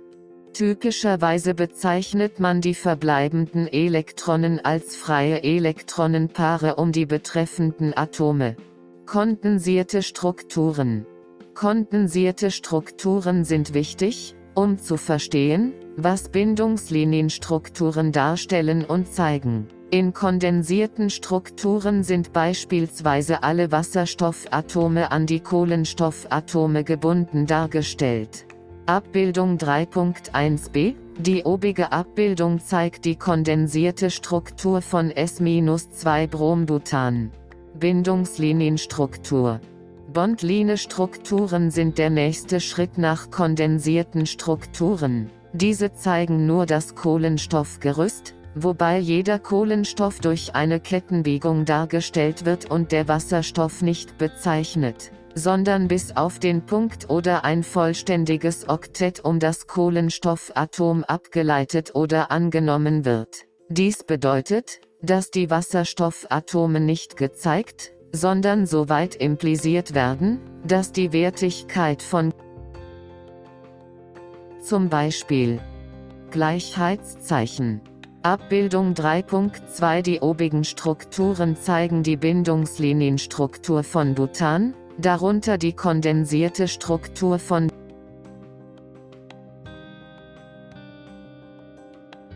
Bindungslinienstrukturen sind nützlich und effizient. Notiz. Bei der Entdeckung der Struktur von Benzol, Zykohexatrien oder Cyclohexatri-1,3, 5 in, bestimmte August Kekulé die Struktur eines Ringmoleküls mit sechs Kohlenstoffatomen und abwechselnden Einfach- und Doppelbindungen. Diese unten gezeigte Struktur ist ein guter Verzweigungspunkt von kondensierten Strukturen zu Bindungslinienstrukturen. Gleichheitszeichen Abbildung 3.3 Die obige Abbildung zeigt von links nach rechts eine Version der Kekulé-Struktur von Benzol und der Bindungslinienstruktur von Konformationen. Konformationen sind Moleküle, die sich nur durch Rotationen um Einfachbindungen unterscheiden, die auch als Sigma-Bindungen bezeichnet werden. Diese abwechselnden Rotationen wirken sich auf die potenziellen Energien der Moleküle aus, indem sie diese entweder erhöhen, wie in der ekliptischen Konformation zu sehen, oder verringern, wie in der Antikonformation zu sehen ist. Die potenziellen Energien der Konformationen werden der Ringspannung zugeschrieben, die auf der Winkelspannung und der Torsionsspannung basiert. Die Winkelspannung wird durch die alternativen Bindungswinkel verursacht, die von den in VSEPR vorgeschlagenen idealisierten Bindungswinkeln abweichen. Torsionsspannung wird durch Abstoßung aufgrund der Dispersionskräfte, einer intermolekularen Kraft, verursacht und kann zu starrischen Behinderungen führen. Konformationen können experimentell mithilfe eines Diagramms des Diederwinkels gegenüber der potenziellen Energie beschrieben werden. Typischerweise wird Cyclohexan aufgetragen und zeigt die potenzielle Energie der verschiedenen Konformationen bei steigenden potenziellen Energien, die Sesselkonformation, Bild einfügen, mit der niedrigsten potenziellen Energie, dann die Twistboot. Konformation, Bild einfügen, gefolgt von der Bootkonformation, Bild einfügen, und schließlich hat der Halbsessel, Bild einfügen, die relativ höchste potenzielle Energie unter den Stuhl. Bootskonformation Halbstuhl. Abbildung 3.4a die Bindungslinienstrukturen der verschiedenen Konformationen von Cyclohexan.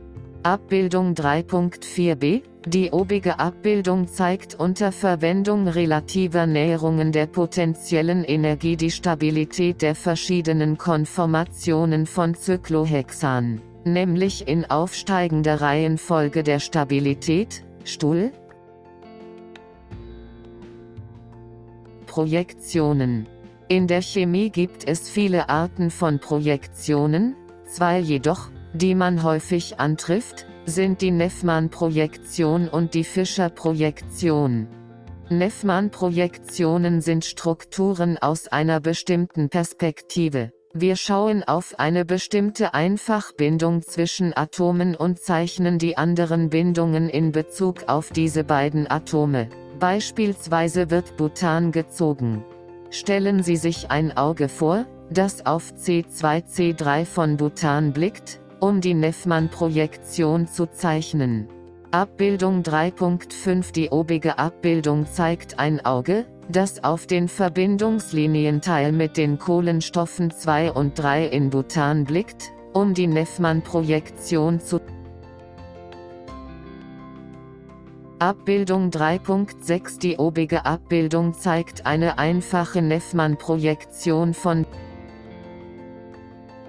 Fischer-Projektionen beinhalten eine andere Darstellung aus einer anderen Perspektive. Das Molekül wird von oben nach unten gezogen, normalerweise mit dem anomeren Kohlenstoff an einem bestimmten Ende. Im Allgemeinen befinden sich die Bindungen der Funktionsgruppen an den Seiten, die als Keile angesehen werden, die außerhalb der Ebene liegen.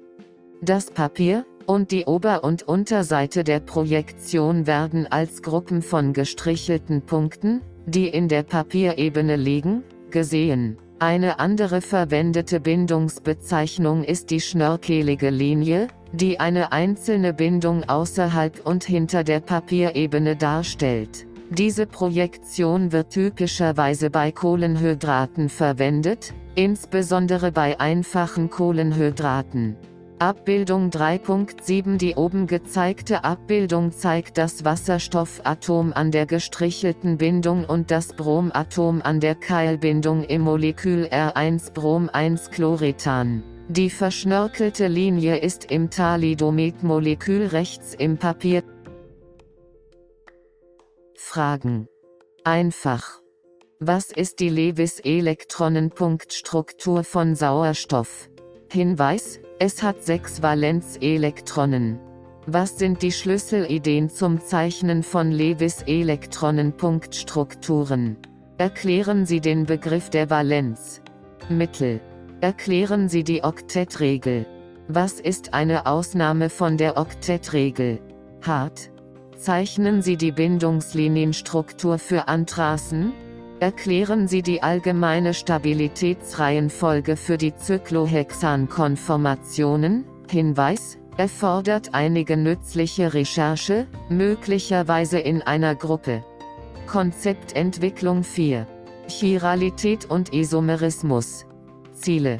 Lernen Sie Definitionen von Schlüsselwörtern wie Isomer, Chiral und Konformere. Verstehen Sie die Konzepte von Stereoisomerie und Chiralität. Verstehen Sie die Lebel-Wandhoff-Regel. Isomere.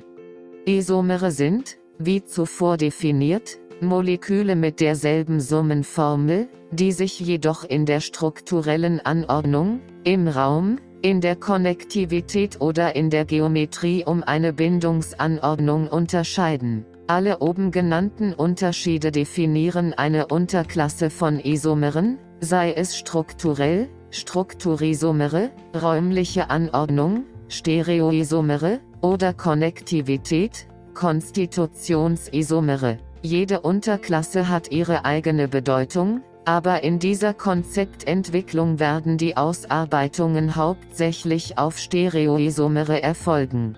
Stereoisomere Stereoisomere, oder räumliche Isomere, sind Moleküle mit derselben Summenformel, aber unterschiedlicher dreidimensionaler räumlicher Anordnung. Ein Stereoisomer hat ein stereogenes Zentrum, das eine Stelle im Molekül ist, an der der Austausch zweier Gruppen im Raum zu neuen Stereoisomeren führt. Eine Untergruppe stereogener Zentren ist ein chirales Zentrum, womit typischerweise ein stereogenes Zentrum mit einer sp3-Hybridisierung oder einer tetraedrischen Geometrie gemeint ist. Jedes chirale Zentrum ist ein stereogenes Zentrum, aber nicht jedes stereogene Zentrum ist ein chirales Zentrum. Stereoisomere können weiter in drei weitere Kategorien unterteilt werden, Enantiomere, Diastereomere und Atropisomere. Enantiomere Enantiomere sind optische Isomere. Bei diesen optischen Isomeren handelt es sich um Moleküle, die nicht überlagerbare Spiegelbilder voneinander sind. Enantiomere haben typischerweise Chiralitätszentren. Enantiomere sind in der pharmazeutischen Industrie von großer Bedeutung, da bestimmte Enantiomere in Arzneimitteln spezifische Wirkungen haben. Dies zeigt sich an den klassischen Beispielen Thalidomid, Ibuprofen und Darfun, bei denen die Stereospezifität eine große Rolle bei der Bestimmung des therapeutischen Potenzials und der therapeutischen Wirkungen spielt. Abbildung 4.1 Die obige Abbildung zeigt von links nach rechts die Bindungslinienstrukturen der Moleküle, Thalidomid, Davon. Enantiomere werden typischerweise durch die Siegel der absoluten Konfiguration bezeichnet, die R, Rectus, und S, Sinister, sind. Abbildung 4.2 Die obige Abbildung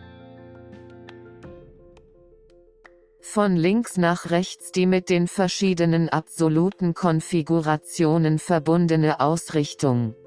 Mischungen beider Enantiomere werden als Racemisch bezeichnet, meist handelt es sich dabei um Mischungen gleicher Anteile. Der Prozess, bei dem beide Enantiomere als Produkte entstehen, wird als Racemisierung bezeichnet. Das Produkt des oben genannten Prozesses wird als Racemat bezeichnet.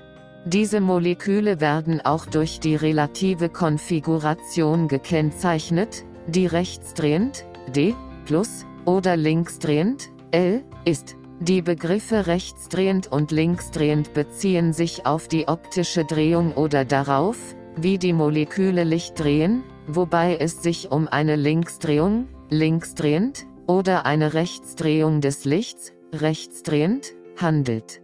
Fügen Sie ein Bild des Opti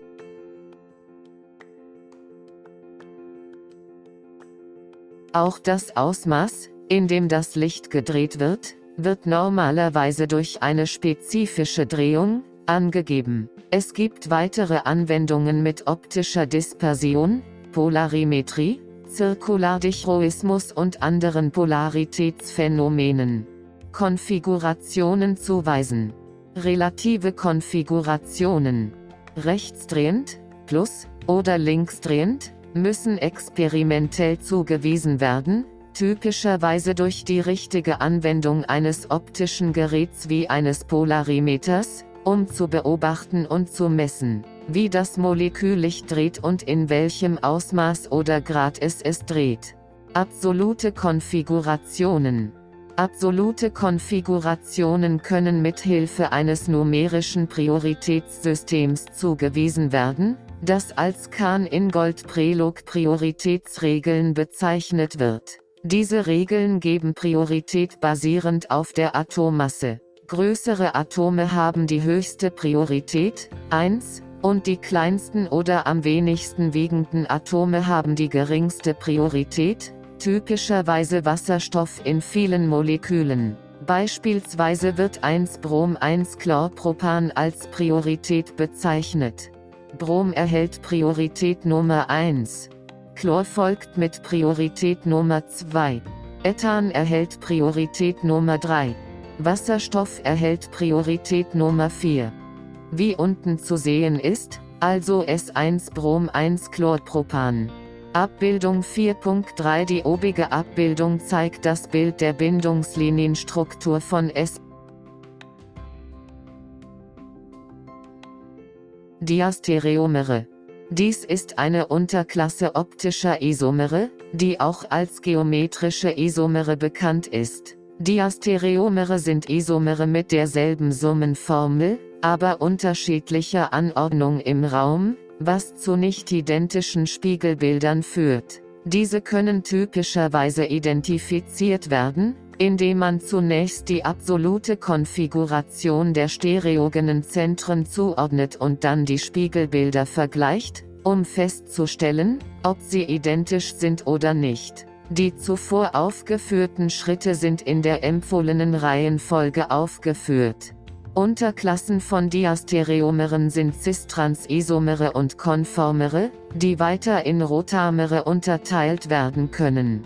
EZ-Isomerie und Cis-Trans-Isomerie sowie rechtsdrehend und linksdrehend eine relative Zuordnung für die Stereochemie ist, gilt dies auch für Cis und Trans. Die Cis- und Trans-Isomerie ermöglicht die Bezeichnung der räumlichen Anordnungen basierend auf ähnlichen Gruppen, beispielsweise Trans-1,2 Dichloreten oder Cis-1,2 Dichloreten. Dieses relative System, cis oder trans, kann sehr schnell unklar werden. Um ein genaueres System bereitzustellen, werden die Kahn-Ingold-Prelog-Prioritätsregeln zur Kennzeichnung der Substituenten am Doppel verwendet Bindung unter Verwendung des EZ, entigen oder Gegenteil, ZO-Samen oder gleiche Seite. Dieses oben genannte System sorgt für mehr Klarheit bei der Stereochemie.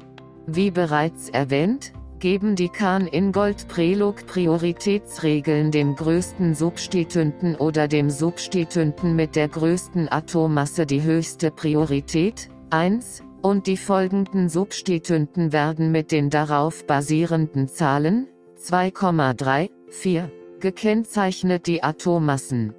Konformere und Rotamere ein Konformer ist eine Anordnung oder Konformation eines Moleküls, die auf der Rotation von Einzelbindungen basiert und zu einem potenziellen Energieminimum führt. Ein klassisches Beispiel für ein Konformer ist Cyclohexan, bei dem es verschiedene Konformere gibt, die in der folgenden Grafik dargestellt sind. Abbildung 3.4b Die obige Abbildung zeigt unter Verwendung relativer Näherungen der potenziellen Energie die Stabilität der verschiedenen Konformationen von Cyclohexan, nämlich in aufsteigender Reihenfolge der Stabilität, Stuhl, Ein Rotamer ist lediglich eine Konformation eines Moleküls, die aus einer weiteren Rotation der Einfachbindungen des Moleküls resultiert. Anomere.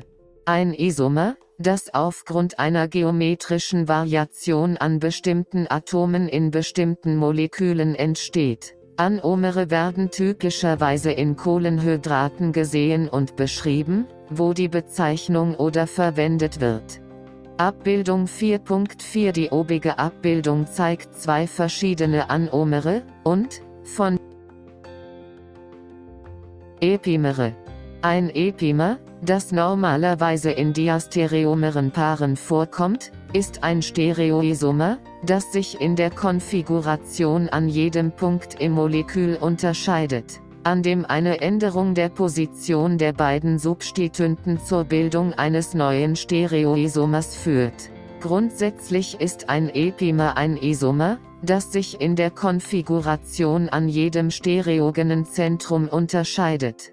Abbildung 4.5 Die obige Abbildung zeigt Epimere, in diesem Fall Enantiomere, R und S, von zwei Lebel-Wandhoff-Regel wenn es N-Stereozentren gibt, mit vier verschiedenen Substituenten, sind zwei N verschiedene Stereoisomere möglich. Fragen. Einfach. Was ist ein Isomer? Hinweis, dieselbe Summenformel, aber, welche verschiedenen Arten von Isomeren gibt es? Erklären Sie das Konzept der Enantiomere. Vierter Was ist ein Racemat? Mittel. Erklären Sie, was ein Diastereomer ist. Was sind zwei Unterklassen von Diastereomeren? Hart. Erklären Sie die Kahn-Ingold-Prelog-Prioritätsregeln zur Bestimmung der absoluten Konfiguration. Konzeptentwicklung 5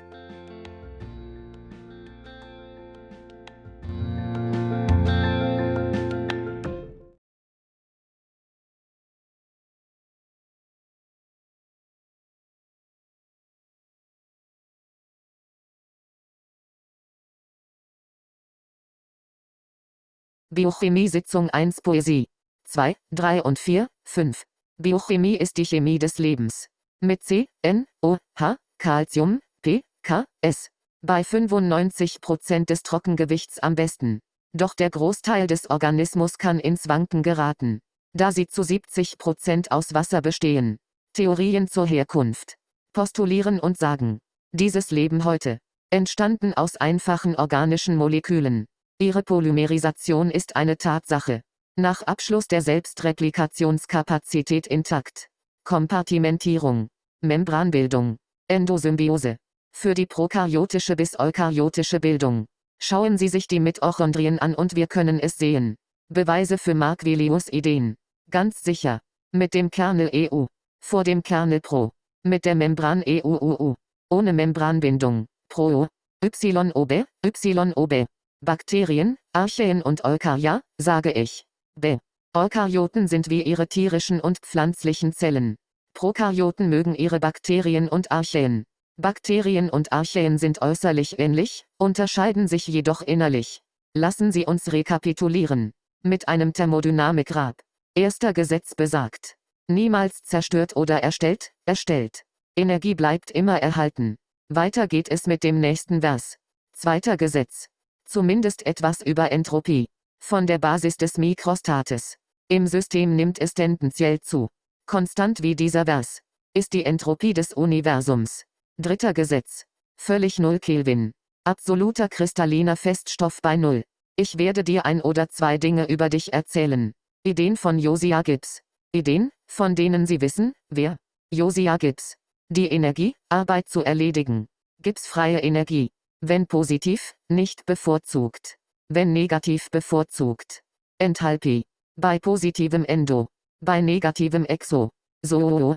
S-O-O-O-O-O. Ich werde Sie herausfordern, Ihr Bestes zu geben. Aber vorher, Liebes. Reden wir über Lächertelier. Wenn ein System im Gleichgewicht ist und einer der Parameter wird geändert, das System wird zur Wiederherstellung verschoben. Das Gleichgewicht, da es verehrt wird. Respekt, kontrolliert, umgeleitet. Idealerweise einfacher und stabiler Zustand. Ja, das ist großartig. Quickmatz. Oh ja, kurze Fakten. Kurzer Rückblick. Mit du weißt schon wer. Mitochondria A. Ist wie die Bank of America, aber sie damit die Zelle effizient funktioniert. Der Prozess, der Zyklus und die Wege. Es hilft der Zelle, ihre Maschinen effizient zu betreiben. Wir über den wichtigsten großen Häuptling. Der Kern, der Mobilfunk-CEO oder die Exekutive. Es gewährleistet die Regulierung und erfolgreiche Replikation. Es gewährleistet eine gute Pflege guter Informationen. Es stellt sicher, dass die Blaupause korrekt befolgt wird und die anderen Mitglieder kooperativ helfen. Die Exekutive ist ihr Kern. Sicherstellung der Organisation auf jeder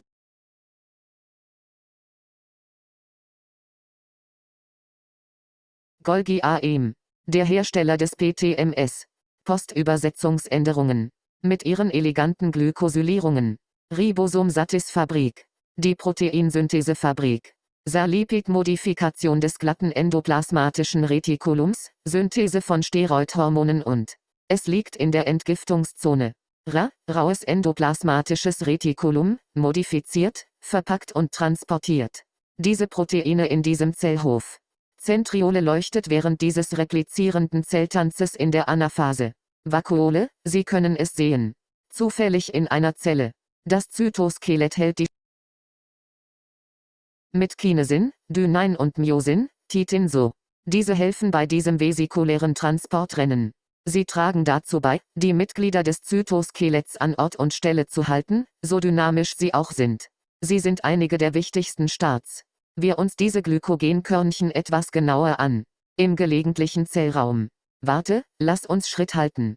Testen 2, 3 und 4,5. Biochemie ist die Chemie des Lebens. Intermolekulare Kraft. Kovalente Bindungen. Proteinstrukturebenen. Linear ist eine Ebene mit diesen Aminosäureketten. Primär heißt das und das ist eine Tatsache. Wenn man sich mit den Beta-Strängen, dann den Sheets und den Alpha-Helices nach oben bewegt, treffen sie aufeinander. Sekundari hat dann seinen Halt gemacht. 3D-Struktur, der Tertiärbereich ist einfach weggefallen. Mit diesen Untereinheiten haben wir definitiv das Quartär erreicht. Testen 2, 3 und 4,5. Biochemie ist die Chemie des Lebens. DNA mit Adenin, Desoxyribose und Phosphat, Wasserstoffbrückenbindungen, ist das Thymedylat. Dann mit dem G zum C, dem Guanosin, Phosphat, Zytosin und dem Phosphat. Die Hauptnukleinsäure besteht teilweise aus Nukleotiden. Aus der DNA. Mit den Histonen. Zur Perle an der Schnur. Deine Nukleosomen. Zum Chromatin, das ihre Chromosomen bildet. Ordnung, Regelung und ihre Signalkaskaden S, G1, G2 und M. Testen, 2, 3 und 4,5. Biochemie ist die Chemie des Lebens. Wasser, Wasser an der Wand. Mit dem Dipol und den Dipolbindungen. Mit den Wasserstoffbrückenbindungen sehen Sie. Es verbindet sich elegant intermolekular. Denken Sie nur an die hohe Schmelzwärme. Ermöglicht Wasser als Wärmesenke. Eine hohe Verdampfungswärme. Ergänzung des IWF. Auflösung der meisten polaren Verbindungen. Und sein Eis ist weniger dicht als flüssiges Wasser. 70% des Organismus.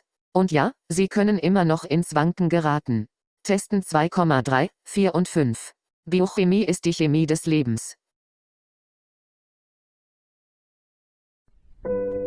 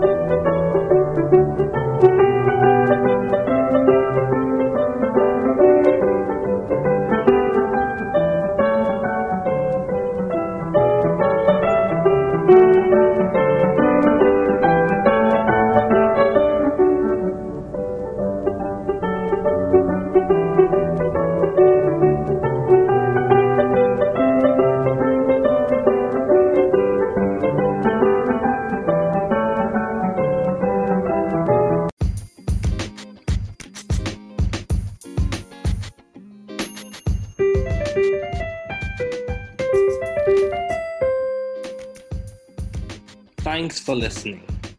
We're glad you were able to tune into this podcast. Once again, this is The New Chemist, where we discuss chemistry, which simply put is the science of change, as well as the other sciences, careers, community, research, and COVID 19. Thanks again for listening. Note the views on this podcast represent those of my guests and I.